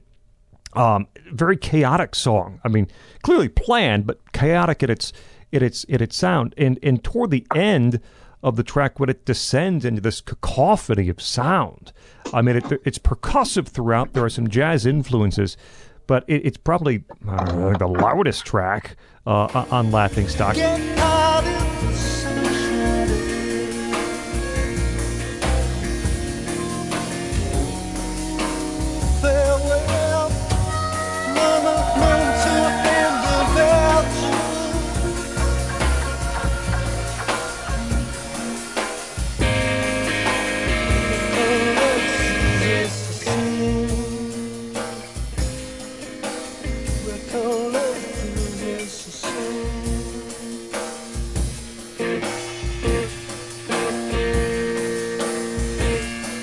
And um, I guess I mentioned After the Flood as well toward the center of the album. Um, again, there's so much atmospheric settings that go into these these songs, and, and this one you have this this very loud guitar, and on, on, on the flip side, these these rustling drums. Again, just sort of adding texture to the sound to the song. And in the middle, you've got 80 seconds or so of this atonal, jagged buzz guitar. Um, so I, I, I think that the further stripping away of what even was there on, on Spirit of Eden doesn't doesn't work quite as well for me. But there are very beautiful moments on this record that deserve to be heard. Yeah, like on on After the Flood is one of those moments. Um, you sort of he just unleashes like this uh, curtain of noise over Mhm. this track, and one thing that's one thing that this record and the previous one record have in common that's not present really on the Color of Spring or either of the first two records is he'll completely bring songs to a halt. Yeah. Um, and there will be something that sounds like a different song or uh, maybe a, like a different band performing the song. Um, and after the flood has one of these moments where um, there's a quote unquote solo, which is basically like this atonal noise um, in the middle of the song. But at the end of that, of those atonal moments, uh, as this as the noise like uh, fades away, um, he brings in this organ sound over this over the over the bass line as it as it as there's a chord change and it's um, sublime, I guess. Like this is your, the payoff for uh, sticking with this uh, sticking with this song through this uh, curtain of of noise. You sort of have that noise uh, lift, and um, you know you can see you can see the beauty underneath it un- underneath it. And there's lots of moments like that in um, in these in these last two albums where he um, you know does this tension release um, uh, with the music that uh, if you're not paying attention to these records you can easily have you can all this can easily you know you can you can miss all of it. I think mark hollis once said that he doesn't he doesn't think music should be listened to in the background and i think these two and this last album are proof of that because hmm if as you did when I first listened to Laughing Stock as my introduction to this band, you can easily like put on this record and forget that it's playing if it's not loud enough. Like and you know, go about your business because they they they're it doesn't demand your attention. Um and so it really requires you to be, to be paying attention to, to be paying attention to what he's doing. And um, and the process would continue, I think, on the color of spring, which I think is um, more accessible than Laughing Stock. I think this is the first time since the color of spring where he actually Mark Hollis came to the came to the studio with like honest to god, like genuine demo demo tracks for the music where you can where people could sort of see where it was going. Um, there's like real solos on the on this record where those aren't really present on Laughing Stock. Um, but I'm I'm I'm jumping the gun a little bit. The thing about Laughing Stock uh, that stands out to me is that the two best songs on it are actually the two longest songs on it, which is not normally something that I would uh, expect to be the case. Sometimes, especially with a band like Laughing Stock or like like Talk Talk, where uh, you know they're they're they're stitching these things together from lots of studio edits. The longer songs can maybe be a, a sign of self indulgence, but the two songs here, the two truly, I think, immortal tracks on an album that I like a lot. I really like, in fact, but I do think is, somewhat overpraised relative to its actual uh, objective quality. Those two songs are After the Flood and New Grass. After the Flood, I, I there's a very personal note here, but uh, one of the reasons why I'll always be deeply fond of After the Flood, despite the fact that I think it's actually uh, uh, the best song. And again, it has it sort of has that slow, um, sort of slow burn organy groove that that puts you in the mind of something like "Give It Up," actually off of "Color of Spring." Uh, but one reason it'll always have a very fond place in my heart is because it's the song that uh, was playing when I kissed my wife for the first time. uh, it was absolutely the "I'm gonna make you a mix CD" kind of a thing. Uh, no, it wasn't a mix CD. Actually, I just gave her a copy of Laughing Stock, and I was like, "You got to listen to this album." This shows you how much I cared about proselytizing. It was only like a like no, it wasn't even years. It was like a couple of months after I had heard it for the first time, and already was I so taken by this band that I was handing copies of Spirit of Eden and Laughing Stock to this girl who I had just met, who's the most beautiful girl in the world, pursued across campus by everyone. And I was like, well, this is going to be my secret trick to get in good with her. I'm gonna I'm gonna give her Spirit of Eden, you know. And guess what? It kind of worked. I gave her Laughing Stock. It kind of worked. So yeah, after the flood will always hold a special place in my heart for that one reason alone.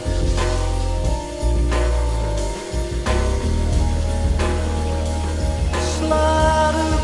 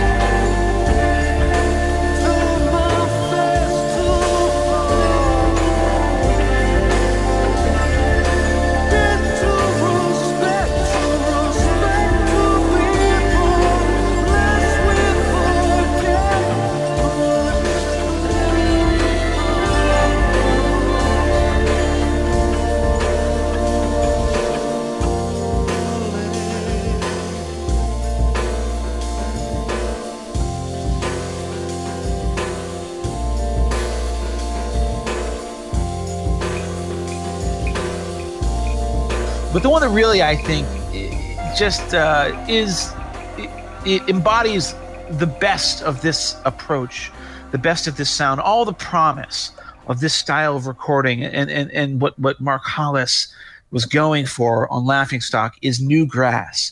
This is a song again, the drumming on this, the microphoning that when I talked earlier about how obsessed I am with the way the drum sounds on these albums. I- It's New Grass in particular that I'm thinking of. You know, again, you know that very jazzy kind of, you know, almost uh, an arrhythmic pulse, an arrhythmic heartbeat. You know, I can't even do a good job of, of really capturing. it. And I wonder how much of it is an organic performance and how much of it is actually just like stitched together from like 700 different takes. But the melody, so to speak, on this song is non-existent. Uh, where the focus is really uh, is in the interludes that come between the singing of Mark Hollis's verses. It's these very quiet. This is the song with relentless energy. It's always it's being rumbled along by this sort of restless drum beat, uh, and it does feel almost like wind waving through the grass of an African savanna. Uh, and then it it sort of quietly dies away. A synth line comes into the picture, and then it's just a lonely piano just playing, you know, three descending chords. Dum, dum, dum, dum. And it keeps repeating that, it keeps repeating that phrase. And then finally it resolves to the major at the end. Uh, and the final thing, and then all these these guitar, I think it's like a feedback guitar comes in. And it's just again, this this these sounds are organic. They sound they sound almost maternal. This this feels like a song of of of birth and life and uh, natural processes that that that are inconceivable by man and, and aren't really ever really captured, certainly in rock music. And to me, the triumph of Laughing Stock is the triumph of New Grass.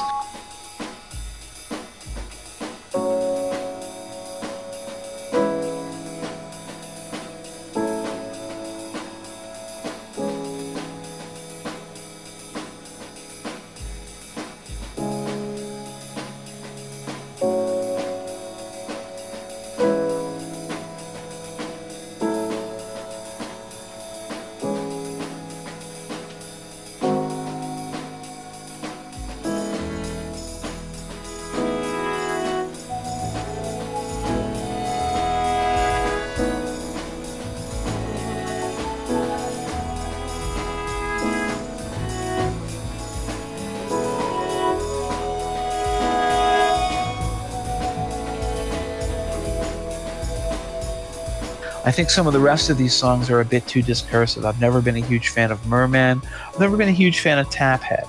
And I think Rune is, is the last song on this album. It's almost, again, barely a song. It's just sort Oh, of it's moaning. all, it's all uh, just silence. I mean, it's all silence. it's pure silence. And that's fascinating, though. I mean, it's it's not bad, but it just goes to show you the absolute how how minimalist can Yeah, you make minimalism. There you go. And that may be like it's like Spinal Tap, like, like you know, and you say how, how much more minimalist can it be? And the answer is none. None more minimalist. That's Rene. So I think this is a compromised album in some ways, even though I so respect what Mark Hollis was going for.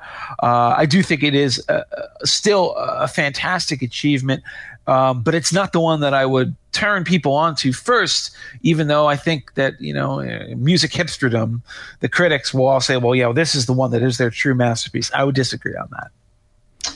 I think another thing that should be said about this album, which is sort of a perverse thing to say after we've talked about how minimalist it is and how uh, far it departs from song, is I find myself when I listen to this record and I'm paying attention to it, I found myself bopping my head like to these to these sort of jazz drum beats that um, Harris is doing in in the background, and it's Yeah. also a very a very sort of it's a beautiful record, but it's also very a very ominous record. I'm not sure where that comes from, whether it's because of some of the dissonance he uses or ways that, or the how I- I- some of the songs don't resolve. I think there's an almost industrial grind on After the Flood, and, and remember what's the what's the quote solo on that? It's like a minute and a half of guitar feedback. Literally, it's like Yeah. so, somebody. It's like just set a guitar against an amplifier and let it go "Ah!" for a minute. Yeah, I mean that's ominous, and yet it works within the song because it does feel like like basically this big churning mass of water that's kind of you know, you know sucking you down. Yeah, and like you said, I feel like this this sort of music is very elemental, um, and that's part of the reason why it's hard to date and also timeless. Um, is because you you know you sort of have stripped away all of all of the reference points that you would use to date music, um, even like quirks about songwriting structure that date to particular periods. None of that is really present um, in in this record, and I think that's I think that probably even more than the sort of experimental instrumentation or the dissonance that's used. I think that's probably why um, this record is maybe their most inaccessible record. by, Um, by far, yeah. And, and in fact, you previewed this a little earlier, but that, of course, takes us. Well, we the, the story of Talk Talk nominally ends here. The band was quietly disbanded in 1992 after this album, uh, but of course, Mark Hollis nominally owed the record label, their new record label, one more album. Nobody ever thought that that would be coming. They figured, heck, yeah, that's a write-off. Uh, but then, boom, out of nowhere, seven years after Laughing Stock was released. Uh, Mark Hollis, this is the last thing he's ever done. The last thing he's ever done in his entire career. He, he literally has, has receded into silence after this. But his last documented recording was the solo album, the self titled solo album from 1998 called Mark Hollis, which is in some ways a direct sequel sonically to what you hear on Laughing Stock.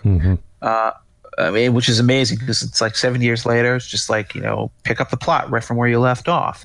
Uh, but in other ways, is again a further development, and this time into even more minimalism. You know, I, I, Ezekiel uh, said that like you know, you know, if if if Laughing Stock is, really inaccessible because it's a claustrophobic album, and it's a very unstructured album. There's something very light and free about the Mark Hollis solo album, and I think it, it's absolutely worthy of being considered in the same you know canon as all the rest of the Talk Talk albums. I just consider it a Talk Talk album. I don't really think of it as like, oh, well, that's a solo. It's like a Thom Yorke solo album versus Radiohead album. No, no. Mark Hollis is part of the Talk Talk story. It's the last part of the Talk Talk story. And I think it's actually an improvement. I think it's better than Laughing Stock in some ways.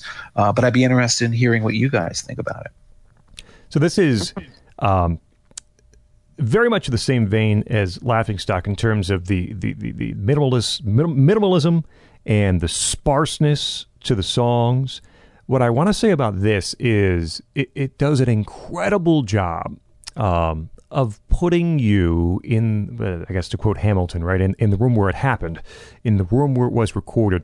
I'm not sure I can recall another album that is so intimate uh, with the details of the sound that was in that room. Hollis said at one point uh, the best way to listen to his albums are is in the dark, right? So you have nothing else to distract you, to bother you. You're totally concentrating on the music. And in this case, listening that way would put you directly in the room where all this was recorded. There are times on this Hollis album where you kind of pause and say, "Wait, was that a was that a random noise recorded at the lowest level possible, or am I hearing something else?" All these things are happening through the music, um, and I, I, I get I pick up on, on, on these albums through Amazon uh, Music Unlimited, not not a plug, but just explaining. So I'm not sure if it's the same for everyone, but you know, uh, the first song on this album starts with 15 seconds of silence, which seems about right for uh, Talk Talk Hollis production. But then it, it it begins, Color of Spring begins, and it's a beautiful song, piano and vocal. Inside Looking Out. I'm listening to Inside Looking Out, and I can picture the UV meters on the recording board like just just barely hopping up, just just barely moving. It's recorded at such a low level. Uh, much of the album is that way. Westward Bound's the the one song I, I kind of wrote down, it- almost close, almost close to a standard song structure to it, uh, Right. with, with guitar and, and vocals. But so much of this, again, much like Laughing Stock, it is the silence, how it's used, how it sets up what's coming next, and using the space that's given to you in, in writing and producing these songs. It's an incredible.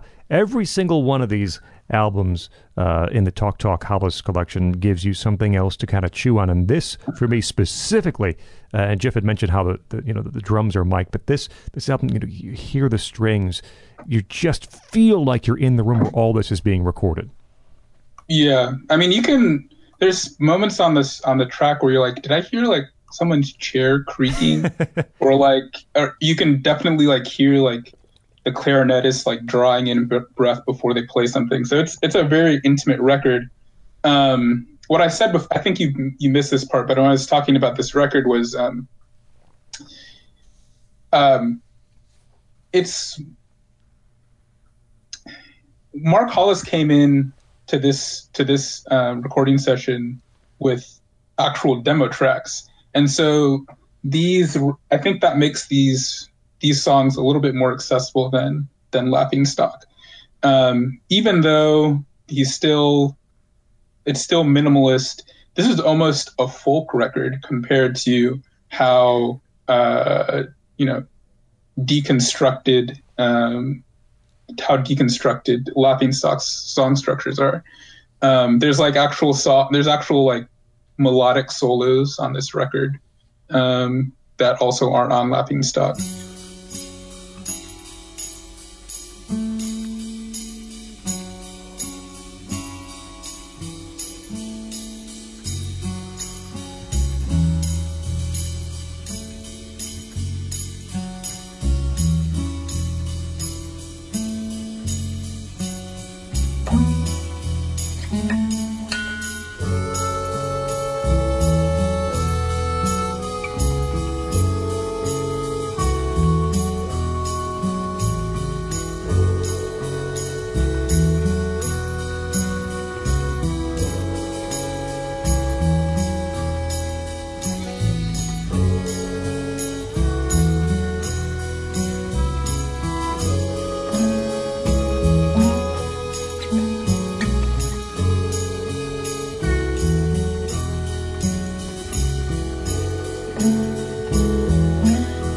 Which is not to say that it's not a challenging record. Like the song that's at the center of it, um, "A Life," um, that is if you don't listen to like free jazz, if that's not like your bag, like it's a pretty challenging song to listen to. You're basically listening to um, clarinets improvising over this slow motion bass line. And it, it makes me realize how inured I am to this stuff. Where I listen to a life and I'm like, oh, that's pretty accessible. I'm like, no, Yeah. no, it's not. No, it's not, Jeff. You, you're just used to this stuff. yeah, and it's it's still doing all like the stop this this stuff where he plays with song structures where they come to come to a halt, stop, start, stop, start. Um, and there's a point in this record where if you're listening to it on headphones in like the middle section of the record, it has like this whispery female singing, and uh, the way that it's mic'd, I don't I don't think I've ever had this experience where it sounds like the voices are singing inside your head, and the music, everything, all the instruments are on the outside of your head, but the the vo- the vocals sound like someone is singing from inside your head, which I, I, I've I've never experienced that with another song.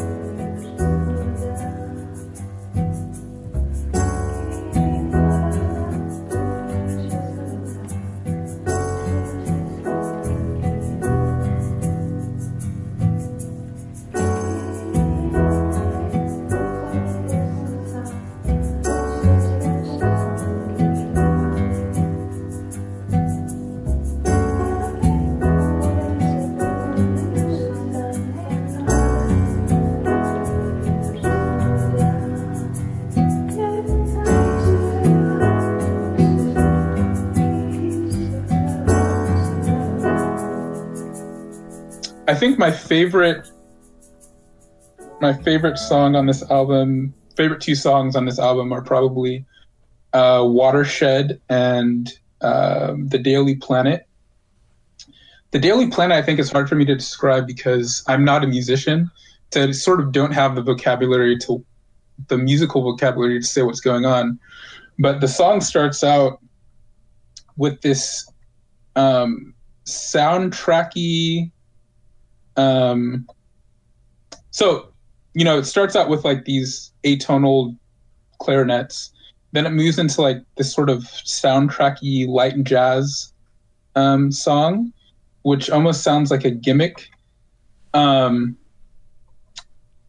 but then when his the bass line switches and his and his vocals come in it's like i don't know watching the sunrise or something um, a sunrise, watching a sunrise after the end of the world, like in a post-apocalyptic wasteland. Um, the sun rises and you have hope. That's the sa- that's the song, the sound of that song to me.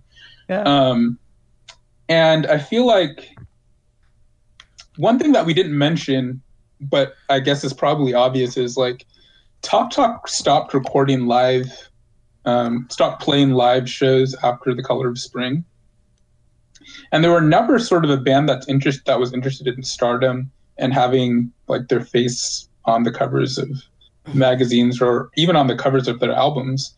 Um, and so in some ways it's the sound of a band sort of receding from uh, receding from from view. The sound of a band that's sort of like going out the back door. Um, i feel like the mark hollis album is sort of the uh, end of that process um, in a sense. Um, you know, he sort of, as Talk Talk goes, you know, journeyed forward from their beginning, they sort of dropped off band members. And so by the time um, the Mark Hollis album comes out, it's basically just Mark Hollis. Um, and so in some ways, um, I feel like the Talk Talk discography is the sound of a band purifying itself, or alternately, you could say the sound of a band disintegrating. And this is the Mark Hollis album is like the end of the end of that process. I mean, I think that I think you know I don't know if I could put it much better than you did, Ezekiel. I, I will say that that uh, I I love this album. I, I like it more even than Laughing Stock. Uh, and the color of spring is my favorite song on this album. That's a great song. It's such a great song. It's it's his Hollis alone at the piano. Actually, it, gotta, it's real. It, I made a reference to "Call in the Night Boy," the B side version of that back at the beginning of the show. Same idea. Um, and it it almost feels like a song that was written around the time of "The Color of Spring," the album. Which is why, like, he just, you know, he decided not to record it, or it's an outtake somewhere, kept it in his back pocket. They've made it a point, kind of, I've noticed sometimes I can make some lyrics out. A lot of their album titles end up showing up in songs in one way or another. I mean, the, the first line I think of uh, "I don't believe in you" is you know now that the party's over, Yeah. which of course refers to the party's over. Um, so you've you've got this beautiful song where he's just sitting at a piano, and again, it's it's about not only the notes that he's playing and the song that he's singing, but it's about the sound of the room. This is an album where again silence is everything. The microphoning is everything. Eh, He is. It's a studiedly avant-garde approach to sort of depicting the the the singular drive of an artist in his you know is is is completely introverted and involuted drive to create music where the most important thing isn't even just you know the notes that are being played on a piano or the sounds that are being sung. Uh, it's the sound of the hum you know the tape hiss. It's the sound of you know as you say the chairs creaking on these songs.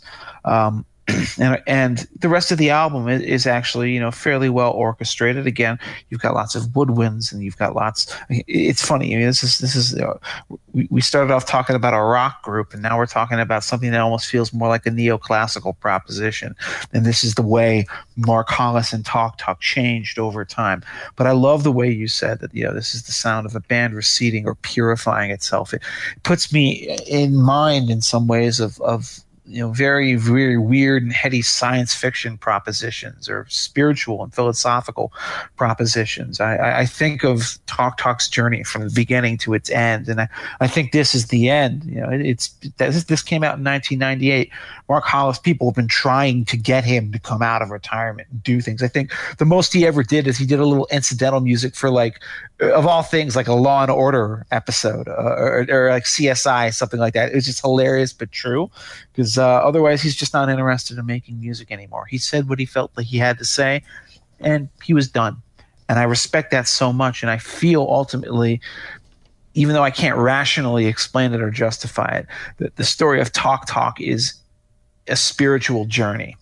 What that journey is and what that journey means, well, that that is open to argument. That that's open to interpretation, and every listener is going to have a different take on what it is and, and what it's about but th- the purification, the winnowing uh, process that took you from talk talk, all you ever want to do is talk talk and synth pop in 1982 to a new Jerusalem, you know, at the end of the Mark Hollis album in 1998 is singular, and I've never heard anything quite like it in the entire history of rock music, which is again why I say I'm just grateful for this this sort of edifice of music in my life, this narrative, this story that you can present to people and say, listen to these albums. They will tell a story in the process, in their evolution. They really do, and uh, this is the end of that story. Yeah, I feel like the perfect way to wrap it up is to note that A New Jerusalem, or to wrap up his journey, is that A New Jerusalem ends with, I think, like a minute and a half of silence. Yep. And um, I feel like, like Jeff said, he never really felt the need to be a star. That was like just not something he cared about. Like even in their one live performance that's recorded, um, you can see like he's hiding. He hides behind his sunglasses the entire time, and you can tell that he's like not a rock frontman. Like he's doing his best, but like that's just like not his thing. And so I feel like um, the story of Talk Talk is it is a story of purification, and it's a story of like a someone turning into themselves, like becoming what they were what they were meant to be, um, and along the way created these waypoints in these records that I feel like, um, especially the last three records, just truly stand the test of time. And also, like Jeff said, like he said what he said, and there's really no need to add to it. Um, he's he's sort of he was sort of always famously reclusive, Um, and when people would try to get him to talk about his records, he would almost have very little. You'd almost never have anything interesting to say about the records. Um, he'd say like it's on the record, and there's nothing more to say. And I feel like once he got to the to the Mark Hollis album, he got to the end of it, and he just didn't have any more to add, which is something that I respect. Um, he didn't uh, try to keep going and try to come up with things to say. Uh, he sort of said his piece, and that's and that and that was enough. He he fashioned his own story. He actually wrote his beginning and his ending. He wasn't just like one of these artists who who dodders on and continues making music because that's they don't know what else to do. You got nothing else to do. This is my job. This is what I do, and it becomes messy and untidy. How many times in this show have we talked about artists with discographies where, like, oh, those later albums, man. You know, we were doing ACDC the other week. Oh God, late period ACDC. You don't want to know. All right.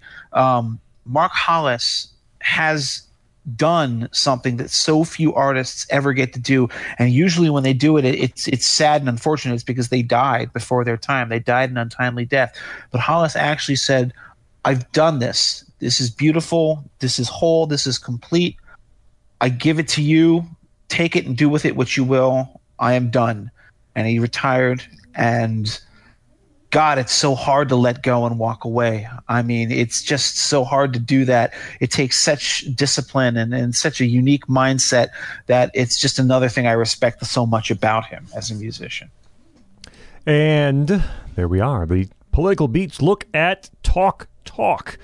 Scot Bertram, Jeff Blehar, Ezekiel Kweku, at the Shrillest on Twitter. You can also find him as a politics editor at New York Magazine's Daily Intelligencer.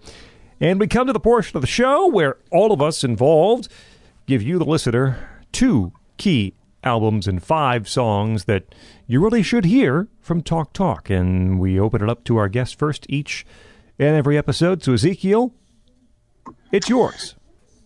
Um, my two albums I I would choose are, I think these are the probably the albums that I would want to introduce someone to Talk Talk with, but they're also just my favorite albums are um, The Color of Spring and Spirit of Eden. Um, and my songs, this was a, a difficult, it was difficult for me to pick five songs. Um, I think that's partially, I mean, it's obviously like a, a testament to um, how many good songs there are, but also a testament to uh, the journey that they took. Um, that if you're trying to pick out waypoints, it's very difficult to do so Mhm. um, because they're, the band is so so much different um, at the end than it was at the beginning. But I ended up choosing "It's My Life" uh, off of um, the second album. "Happiness Is Easy" off of uh, "The Color of Spring." "Inheritance," which is off of "The Spirit of Eden." "After the Flood" um, from "Laughing Stock," and "Watershed" from the Mark Hollis album. Uh, and for my albums, I actually am going to choose the same two as Ezekiel. A Color of Spring, which I think is their their masterpiece. I think it's their best album, and and then also Spirit of Eden, that uh, follow up from uh, The Color of Spring. Song wise, again from The Color of Spring, I Don't Believe in You probably is my favorite Talk Talk track. That's in the uh, the top five. From Spirit of Eden, The Rainbow, the opening track, again, I don't know, I can't tell you technically what it is about it, but it drew me in completely from the beginning of the song until it finished uh, roughly eight minutes later. Uh, Ascension Day from, from Laughing Stock, one of the louder songs uh, on that album. I'm going to tell you, check out the B side, Strike Up the Band from uh, from uh, B side from the Party's Over album. And the fifth one, I go back and forth a little bit from a couple of choices, but I'll go back to the Color of Spring and tell you to go listen to Living in Another World, uh, which is just a, a great song from, uh, again, what I think is their finest album, The Color of Spring. Jeff. Well, I, I think this could be a first for us here on Political Beats, where all three of us have chosen the same two albums. uh, mine are also The Color of Spring and Spirit of Eden. I don't need to explain why. I've already explained why in great detail already. um, my five songs are uh, Happiness is Easy. I agree with Ezekiel. Uh, I think that that is one of their best songs. And, and also just.